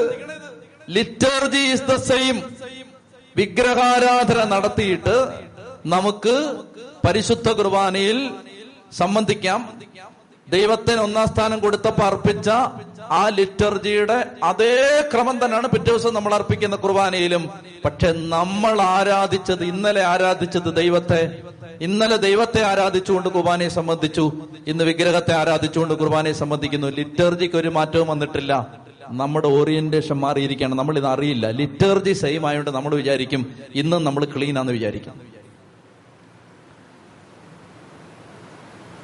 പറയുന്നത് മനസ്സിലാകുന്നുണ്ടോ വിഗ്രഹാരാധന നടത്തിയിട്ട് ഡാനിയൽ അച്ഛൻ പിറ്റേ ശനിയാഴ്ചയും ബൈബിൾ പഠിപ്പിക്കും. Liturgy is the same liturgy is the same പക്ഷേ കഴിഞ്ഞ ആഴ്ച സത്യദൈവത്തെ ആരാധിച്ചു. ഈ ആഴ്ച കാളക്കുട്ടിയെ ആരാധിച്ചിട്ടാണ്. സെയിം പ്രോസസ്സ് തന്നെ. രാവിലെ പഴയ നിയമം കുർബാന ഉച്ച കഴിഞ്ഞ് പുതിയ നിയമം പ്രോസസ്സ് പഴയ പോലെ തന്നെ. പക്ഷെ ആരാധനാ വിഷയം കഴിഞ്ഞ ആഴ്ച കർത്താവായിരുന്നു. ഈ ആഴ്ച വിഗ്രഹമാണ്. പിടികിട്ടുന്നോ നിങ്ങൾക്ക്? ഞാൻ ഈ പറഞ്ഞെന്താ മനസ്സിലായി? രണ്ടാമത് പറഞ്ഞത് അതായത് സീനായ് ഉടമ്പടിയിൽ ദൈവത്തിന് ഒന്നാം സ്ഥാനം കൊടുത്തിട്ട് എന്തെല്ലാം ചെയ്തോ അത് മുഴുവൻ കാളക്കുട്ടിയുടെ മുമ്പിലും ചെയ്തു. അപ്പൊ ആളുകൾ നോക്കുമ്പോ എന്താ? ഒരു വ്യത്യാസമില്ലല്ലോ കാരണം കഴിഞ്ഞ ആഴ്ച സമാധാന ബലി അർപ്പിച്ചു ഇന്നും അർപ്പിക്കുന്നു. കഴിഞ്ഞ ആഴ്ച ദഹന ബലി അർപ്പിച്ചു ഇന്നും അർപ്പിക്കുന്നു. കഴിഞ്ഞ ആഴ്ച കർത്താവിന്റെ മുമ്പിൽ നൃത്തം ചെയ്തു ഇന്ന് കാളക്കുട്ടിയുടെ മുമ്പിൽ നൃത്തം ചെയ്യുന്നു. കഴിഞ്ഞ ആഴ്ച ഇതെല്ലാം കഴിഞ്ഞിട്ട് തീറ്റയും കൂടി ഉണ്ടായിരുന്നു. ഈ ആഴ്ച ഇത് കഴിഞ്ഞ് തീറ്റയും കൂടിയുണ്ട്. കഴിഞ്ഞ ആഴ്ച രാവിലെ ആയിരുന്നു ഈ ആഴ്ച രാവിലെ The time is the same. The ritual is the same. The liturgy is the same. The process is the same. The activity is the same. But adoration has been shifted from Jesus to the idol. ദൈവത്തിൽ നിന്ന് വിഗ്രഹത്തിലേക്ക് നോട്ടം മാറി ദൈവത്തിൽ നിന്ന് നമ്മളിലേക്ക് നോട്ടം മാറി ആത്മീയ യാത്രയിൽ എല്ലാ മക്കളും ഞാനും മക്കളും നിങ്ങൾ ശ്രദ്ധിച്ചോ ഞാനും നിങ്ങൾ ശ്രദ്ധിച്ചോണം എല്ലാവരും ശ്രദ്ധിച്ചോണം. അതായത് ഇന്നലെ നോക്കിയിരുന്നത് ദൈവത്തെയാണ് ഇന്ന് നോക്കിക്കൊണ്ടിരിക്കുന്ന കാളക്കുട്ടിയാണ്. ഇന്നലെ അഞ്ചു കൊന്തയൊല്ലി ഇന്നും അഞ്ച് അഞ്ചു അഞ്ചു കൊന്തയൊല്ലുന്നു. ഇന്നലെ രാവിലെ കുർബാന അർപ്പിച്ചു ഇന്നും കുർബാന അർപ്പിച്ചു. ഇന്നലെ അരമണിക്കൂർ ബൈബിൾ വായിച്ചു ഇന്നും അരമണിക്കൂർ ബൈബിൾ വായിച്ചു. ഇന്നലെ രാവിലെ എഴുന്നേറ്റ് പ്രാർത്ഥിച്ചു ഇന്നും രാവിലെ എഴുന്നേറ്റ് പ്രാർത്ഥിച്ചു. ആചാരങ്ങൾക്കൊന്നും ഒരു മാറ്റവും വന്നിട്ടില്ല. പക്ഷേ ആരാധനയ്ക്ക് മാറ്റം വന്നിട്ടുണ്ട്. പറഞ്ഞേ ഹാലേലുയാ. ആരാധനയ്ക്ക് ഒരു മാറ്റവും ആചാരത്തിന് ഒരു മാറ്റവും വന്നിട്ടില്ല. പക്ഷെ നോട്ടം മാറിയിട്ടുണ്ട്. ഇത് മനുഷ്യൻ അറിയാൻ പറ്റില്ല കർത്താവിന് അറിയാം. അതുകൊണ്ട് കർത്താവ് മോശയോട് പറഞ്ഞു താഴെ ഒരു പാരടി നടന്നുകൊണ്ടിരിക്കുക പെട്ടെന്ന് ചെല്ലാൻ പറഞ്ഞു. അങ്ങനെ മോശ മലയിൽ ഇറങ്ങി വരും. നമുക്ക് ബാക്കി പിന്നീട് കാണാം. പ്രിയപ്പെട്ടവര് ഇന്ന് ഈ ബലിയർപ്പിക്കുന്ന സമയത്ത് ഒരു ഒരു കൽപ്പന ലംഘനത്തിന് നമുക്ക് ഒരുമിച്ച് മാപ്പ് ചോദിക്കാം. ഏത് കൽപ്പന ലംഘനത്തിന്? ഒന്നാം പ്രമാണ ലംഘനം. കർത്താവ് ഈ യാത്രക്കിടയിൽ ഈ യാത്രക്കിടയിൽ ഞങ്ങൾക്ക് ഞങ്ങൾ ദൈവമായിട്ടുണ്ട്. ഞങ്ങളുടെ ഇഷ്ടങ്ങൾ ദൈവമായിട്ടുണ്ട്. ഞങ്ങളുടെ ആഗ്രഹങ്ങൾ ദൈവമായിട്ടുണ്ട്. ഞങ്ങളുടെ പ്രതീക്ഷകൾ ദൈവമായിട്ടുണ്ട്. ഞങ്ങളുടെ സ്വപ്നങ്ങൾ ദൈവമായിട്ടുണ്ട്. കാശ് ദൈവമായിട്ടുണ്ട്. ആളുകൾ ദൈവമായിട്ടുണ്ട് ഇഷ്ടങ്ങൾ ദൈവമായിട്ടുണ്ട്. പ്രിയപ്പെട്ടവരെ ഇതിനെല്ലാം ബലി കൊടുക്കുന്നിടത്താണ് യഥാർത്ഥ ആരാധന. കർത്താവ് നീ മാത്രമേ ഞങ്ങളുടെ ദൈവം നീ മാത്രമാണ് സത്യദൈവം. ഏലിയ തീയിറങ്ങുന്ന സമയത്ത് ഏലിയ പ്രാർത്ഥിക്കുന്നത് അങ്ങനെയാണ്. അങ്ങനെ പ്രാർത്ഥിക്കുന്നുണ്ട് കർത്താവ് അങ്ങ് മാത്രമാണ് സത്യദൈവമെന്നും. അങ്ങേ മക്കളുടെ ഹൃദയങ്ങളെ അങ്ങയിലേക്ക് തിരിച്ചു വിളിക്കുന്നെന്നും ഈ ജനം അറിയേണ്ടതിന് ഇപ്പോൾ അങ്ങയുടെ അഗ്നി അയക്കണമേ. എന്റെ പ്രാർത്ഥന കേൾക്കണമേ. അങ്ങ് മാത്രമാണ് സത്യദൈവമെന്നും ഈ ജനത്തിന്റെ ഹൃദയത്തെ അങ്ങ് അവരുടെ പക്കലേക്ക് തിരിച്ചു വിളിക്കുന്നെന്നും അങ്ങ് അറിയേണ്ടതിന് ഇപ്പോൾ എന്റെ പ്രാർത്ഥന കേൾക്കണമേ. അങ്ങനെയാണ് ഏലിയ പ്രാർത്ഥിച്ചത്. അങ്ങ് മാത്രമാണ് സത്യദൈവം. എന്റെ ജീവിതയാത്രക്കിടയിൽ ഞാൻ എനിക്ക് ദൈവമായിട്ടുണ്ട്. എന്റെ ജീവിതയാത്രക്കിടയിൽ എന്റെ ഇഷ്ടങ്ങൾ എനിക്ക് ദൈവമായിട്ടുണ്ട്. എന്റെ ജീവിതയാത്രക്കിടയിൽ പണം എനിക്ക് ദൈവമായിട്ടുണ്ട്. എന്റെ ജീവിതയാത്രക്കിടയിൽ എന്റേതെന്ന് ഞാൻ കരുതുന്ന സ്ഥാനങ്ങളും മാനങ്ങളും എനിക്ക് ദൈവമായിട്ടുണ്ട്. ഇതിന്റെ എല്ലാം പേരാണ് വിഗ്രഹാരാധന. അല്ലാതെ ഒരു വിഗ്രഹത്തിന് മുമ്പിൽ പോയി കുമ്പിട്ട് കിടക്കുന്നത് മാത്രമല്ല. വിഗ്രഹം നമ്മൾ നമ്മൾക്ക് വിഗ്രഹങ്ങളാവും. എന്നോട് അതാണ് കുമ്പസാരക്കൂട്ടിൽ വെച്ച് കർത്താവ് ചോദിച്ചത് നിനക്ക് ആരാണ് ദൈവം? ഈശോയാണോ വലുത്? നിന്റെ മിനിസ്ട്രിയാണോ വലുത്? ഈശോയാണ് ഈശോയാണെങ്കിൽ പിതാവ് പറയുന്ന അനുസരിച്ചോളാൻ പറഞ്ഞു. അച്ഛൻ എന്തിനാണ് വീട് വെച്ച് കൊടുത്തോണ്ടിരുന്നത്? ഈശോയെ പ്രസാദിപ്പിക്കാൻ. ഇല്ല അച്ഛോ ചുമ്മാ പറയാ അച്ഛൻ. അച്ഛൻ വെറുതെ ഒരു സമാധാനത്തിന് അങ്ങനെ പറയുന്നതേ ഉള്ളൂ. അച്ഛൻ അച്ഛനെ പ്രസാദിപ്പിക്കാൻ ഈ വീട് വെച്ച് കൊടുത്തോണ്ടിരിക്കുകയായിരുന്നു.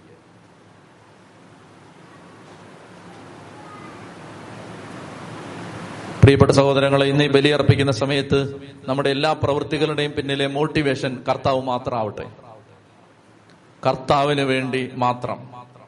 ഇവിടെ മനുഷ്യര് മുമ്പിൽ വരാൻ പാടില്ല. അവ അതാണ് കാളക്കുട്ടി ആരാധിച്ചതിന്റെ പിന്നിലെ കാരണം എന്താണ്? ഞങ്ങളെ അടിമത്തത്തിൽ നിന്ന് കൊണ്ടുവന്ന ദൈവം എന്ന് പറയേണ്ടടുത്ത് പറഞ്ഞു ഞങ്ങളെ അടിമത്തത്തിൽ നിന്ന് കൊണ്ടുവന്ന മോശ. തീർന്നില്ലേ? അതായത് ദൈവത്തെക്കാൾ വലിപ്പം ഒരാളിന് കൊടുത്തപ്പോ അവിടുന്ന് താഴോട്ട് പോയി കാളക്കുട്ടിയുടെ രൂപത്തെ പിന്നെ കുമ്പിടേണ്ടി വന്നു. ദൈവത്തിന് കൊടുക്കേണ്ട സ്ഥാനം ദൈവത്തിന് കൊടുക്കാതെ വന്നാൽ പിന്നെ കീഴോട്ട് കീഴോട്ട് കീഴോട്ട് കീഴോട്ട് പോയിക്കൊണ്ടിരിക്കും. പിന്നെ വളർച്ചയല്ല പിന്നെ പരാജയമാണ്. എന്റെ പ്രിയപ്പെട്ട മക്കളെ അതുകൊണ്ട് ഇന്ന് ഈ ബലി അർപ്പിക്കുന്ന സമയത്ത് കർത്താവിനോട് കർത്താവെ അങ്ങയ്ക്ക് മാത്രം ആരാധന. അങ്ങ് മാത്രം ദൈവം അങ്ങയ്ക്ക് മാത്രം അങ്ങയ്ക്ക് മാത്രം ആരാധന. പാതിരപ്പിയോ? അതാണ് അദ്ദേഹം ചെയ്തത്. പാതിരപ്പിയോ? നിങ്ങൾക്കറിയുമോ? പത്ത് കൊല്ലമായിരുന്നു അദ്ദേഹത്തിന്റെ വിലക്ക്. പത്ത് കൊല്ലം. നടന്നു പോകുമ്പോ ഉണ്ടല്ലോ നമ്മൾ നടന്നു പോകുമ്പോ ദുർഗന്ധമാണ്. അദ്ദേഹം നടന്നു പോകുമ്പോ സുഗന്ധം. നമുക്ക് ഈ സ്പ്രേ എല്ലാം അടിക്കേണ്ടി വരുന്നത് എന്തുകൊണ്ടാ? നമുക്കൊരു മണമില്ലാത്തതുകൊണ്ടാണ്. അല്ലേ? ഈ അത്തറ് കമ്പനികളെല്ലാം അഭിവൃദ്ധിപ്പെട്ടത് നമ്മുടെ ദുർഗന്ധം കൊണ്ടല്ലേ? നമ്മൾ നടന്നു പോകുമ്പോൾ മണമില്ലാത്തത് കൊണ്ടാണ് നമുക്ക് സ്പ്രേ അടിക്കേണ്ടി വരുന്നത്. പാതിരപ്പേക്ക് സ്പ്രേയുടെ ആവശ്യം ഉണ്ടായിരുന്നില്ല. അദ്ദേഹം നടന്നു പോകുമ്പോൾ ഭയങ്കര മണം. പ്രിയപ്പെട്ട എന്റെ സഹോദരി സഹോദരന്മാരെ പാതിരപ്പിയോ പഞ്ചക്ഷതധാരി ഒരേ സമയത്ത് പലയിടങ്ങളിൽ പ്രത്യക്ഷപ്പെടാൻ കഴിവ്. ലോകത്തിന്റെ നാനാഭാഗത്തു നിന്നും പതിനായിരക്കണക്കിന് ആളുകൾ അദ്ദേഹത്തെ കാണാൻ വിമാനം കയറി അദ്ദേഹത്തിന്റെ ആശ്രമത്തിൽ എത്തുന്ന അത്രയ്ക്ക് വിശുദ്ധനായ മനുഷ്യൻ അദ്ദേഹത്തോട് സഭ ഒരുക്കി പറഞ്ഞു മേലാൽ പരസ്യമായി ബലിയർപ്പിക്കാൻ പാടില്ല. മേലാൽ ആരെയും പരസ്യമായി കുംഭസാരത്തിന് സഹായിക്കാം കുംഭസാരക്കൂട്ടിൽ പരസ്യമായിട്ടിരിക്കാൻ പാടില്ല. ആരെയും പൊതു പൊതു പോയി കാണാൻ കാണണ്ട. ആർക്കും ഉപദേശം കൊടുക്കണ്ട. അദ്ദേഹം അങ്ങനെ എഴുതിയ അധികാരിയുടെ കത്ത് അദ്ദേഹത്തിന്റെ കൈ കിട്ടുമ്പോ മനോഹരമായ വികാരനിർഭരമായ ഒരു രംഗമുണ്ട്. അദ്ദേഹത്തിന്റെ കണ്ണിൽ നിന്ന് കണ്ണുനീരിങ്ങനെ ഒഴുകി ഇറങ്ങി ആ പേപ്പറിൽ വീണിട്ട് അദ്ദേഹം പറയുകയാണ് ഐ ഒബേ. ഹോ ഞാൻ ഞാൻ അനുസരിക്കുന്നു. I obey. ഞാൻ അനുസരിക്കുന്നു. അതുകൊണ്ടാണ് നമ്മൾ ഇവിടെ ഇരുന്ന് പാതിരപ്പിയോ എന്ന പേര് പറയുന്നത്. ഫ്രാൻസിസ് സേവിയർ എന്ന പേര് പറയുന്നത് ഐ ഒബേ. ഐ ഓപ്പേ. നിന്റെ പേര് ആരാധന. എന്നിട്ട് അദ്ദേഹം പറയുന്നുണ്ട് എനിക്കെന്റെ കർത്താവിനെ ആരാധിക്കാൻ ആരുടെയും പെർമിഷന്റെ ആവശ്യമില്ലല്ലോ. കുർബാന ചെല്ലാൻ പോരെ പെർമിഷൻ? കുമ്പസാരിപ്പിക്കാൻ പോരെ പെർമിഷൻ? എനിക്കെന്റെ ഈശോയെ ആരാധിക്കാൻ ആരുടെയും പെർമിഷന്റെ ആവശ്യമില്ലല്ലോ എന്ന് പറഞ്ഞ് കഥക തുറന്ന് കഥ കടച്ച് അകത്തേക്ക് പോകുന്ന ഒരു മനുഷ്യനുണ്ട്. പത്തു കൊല്ലം എന്റെ പ്രിയപ്പെട്ട സഹോദരങ്ങളെ നമുക്ക് നമ്മൾ വിഗ്രഹം ആവരുത്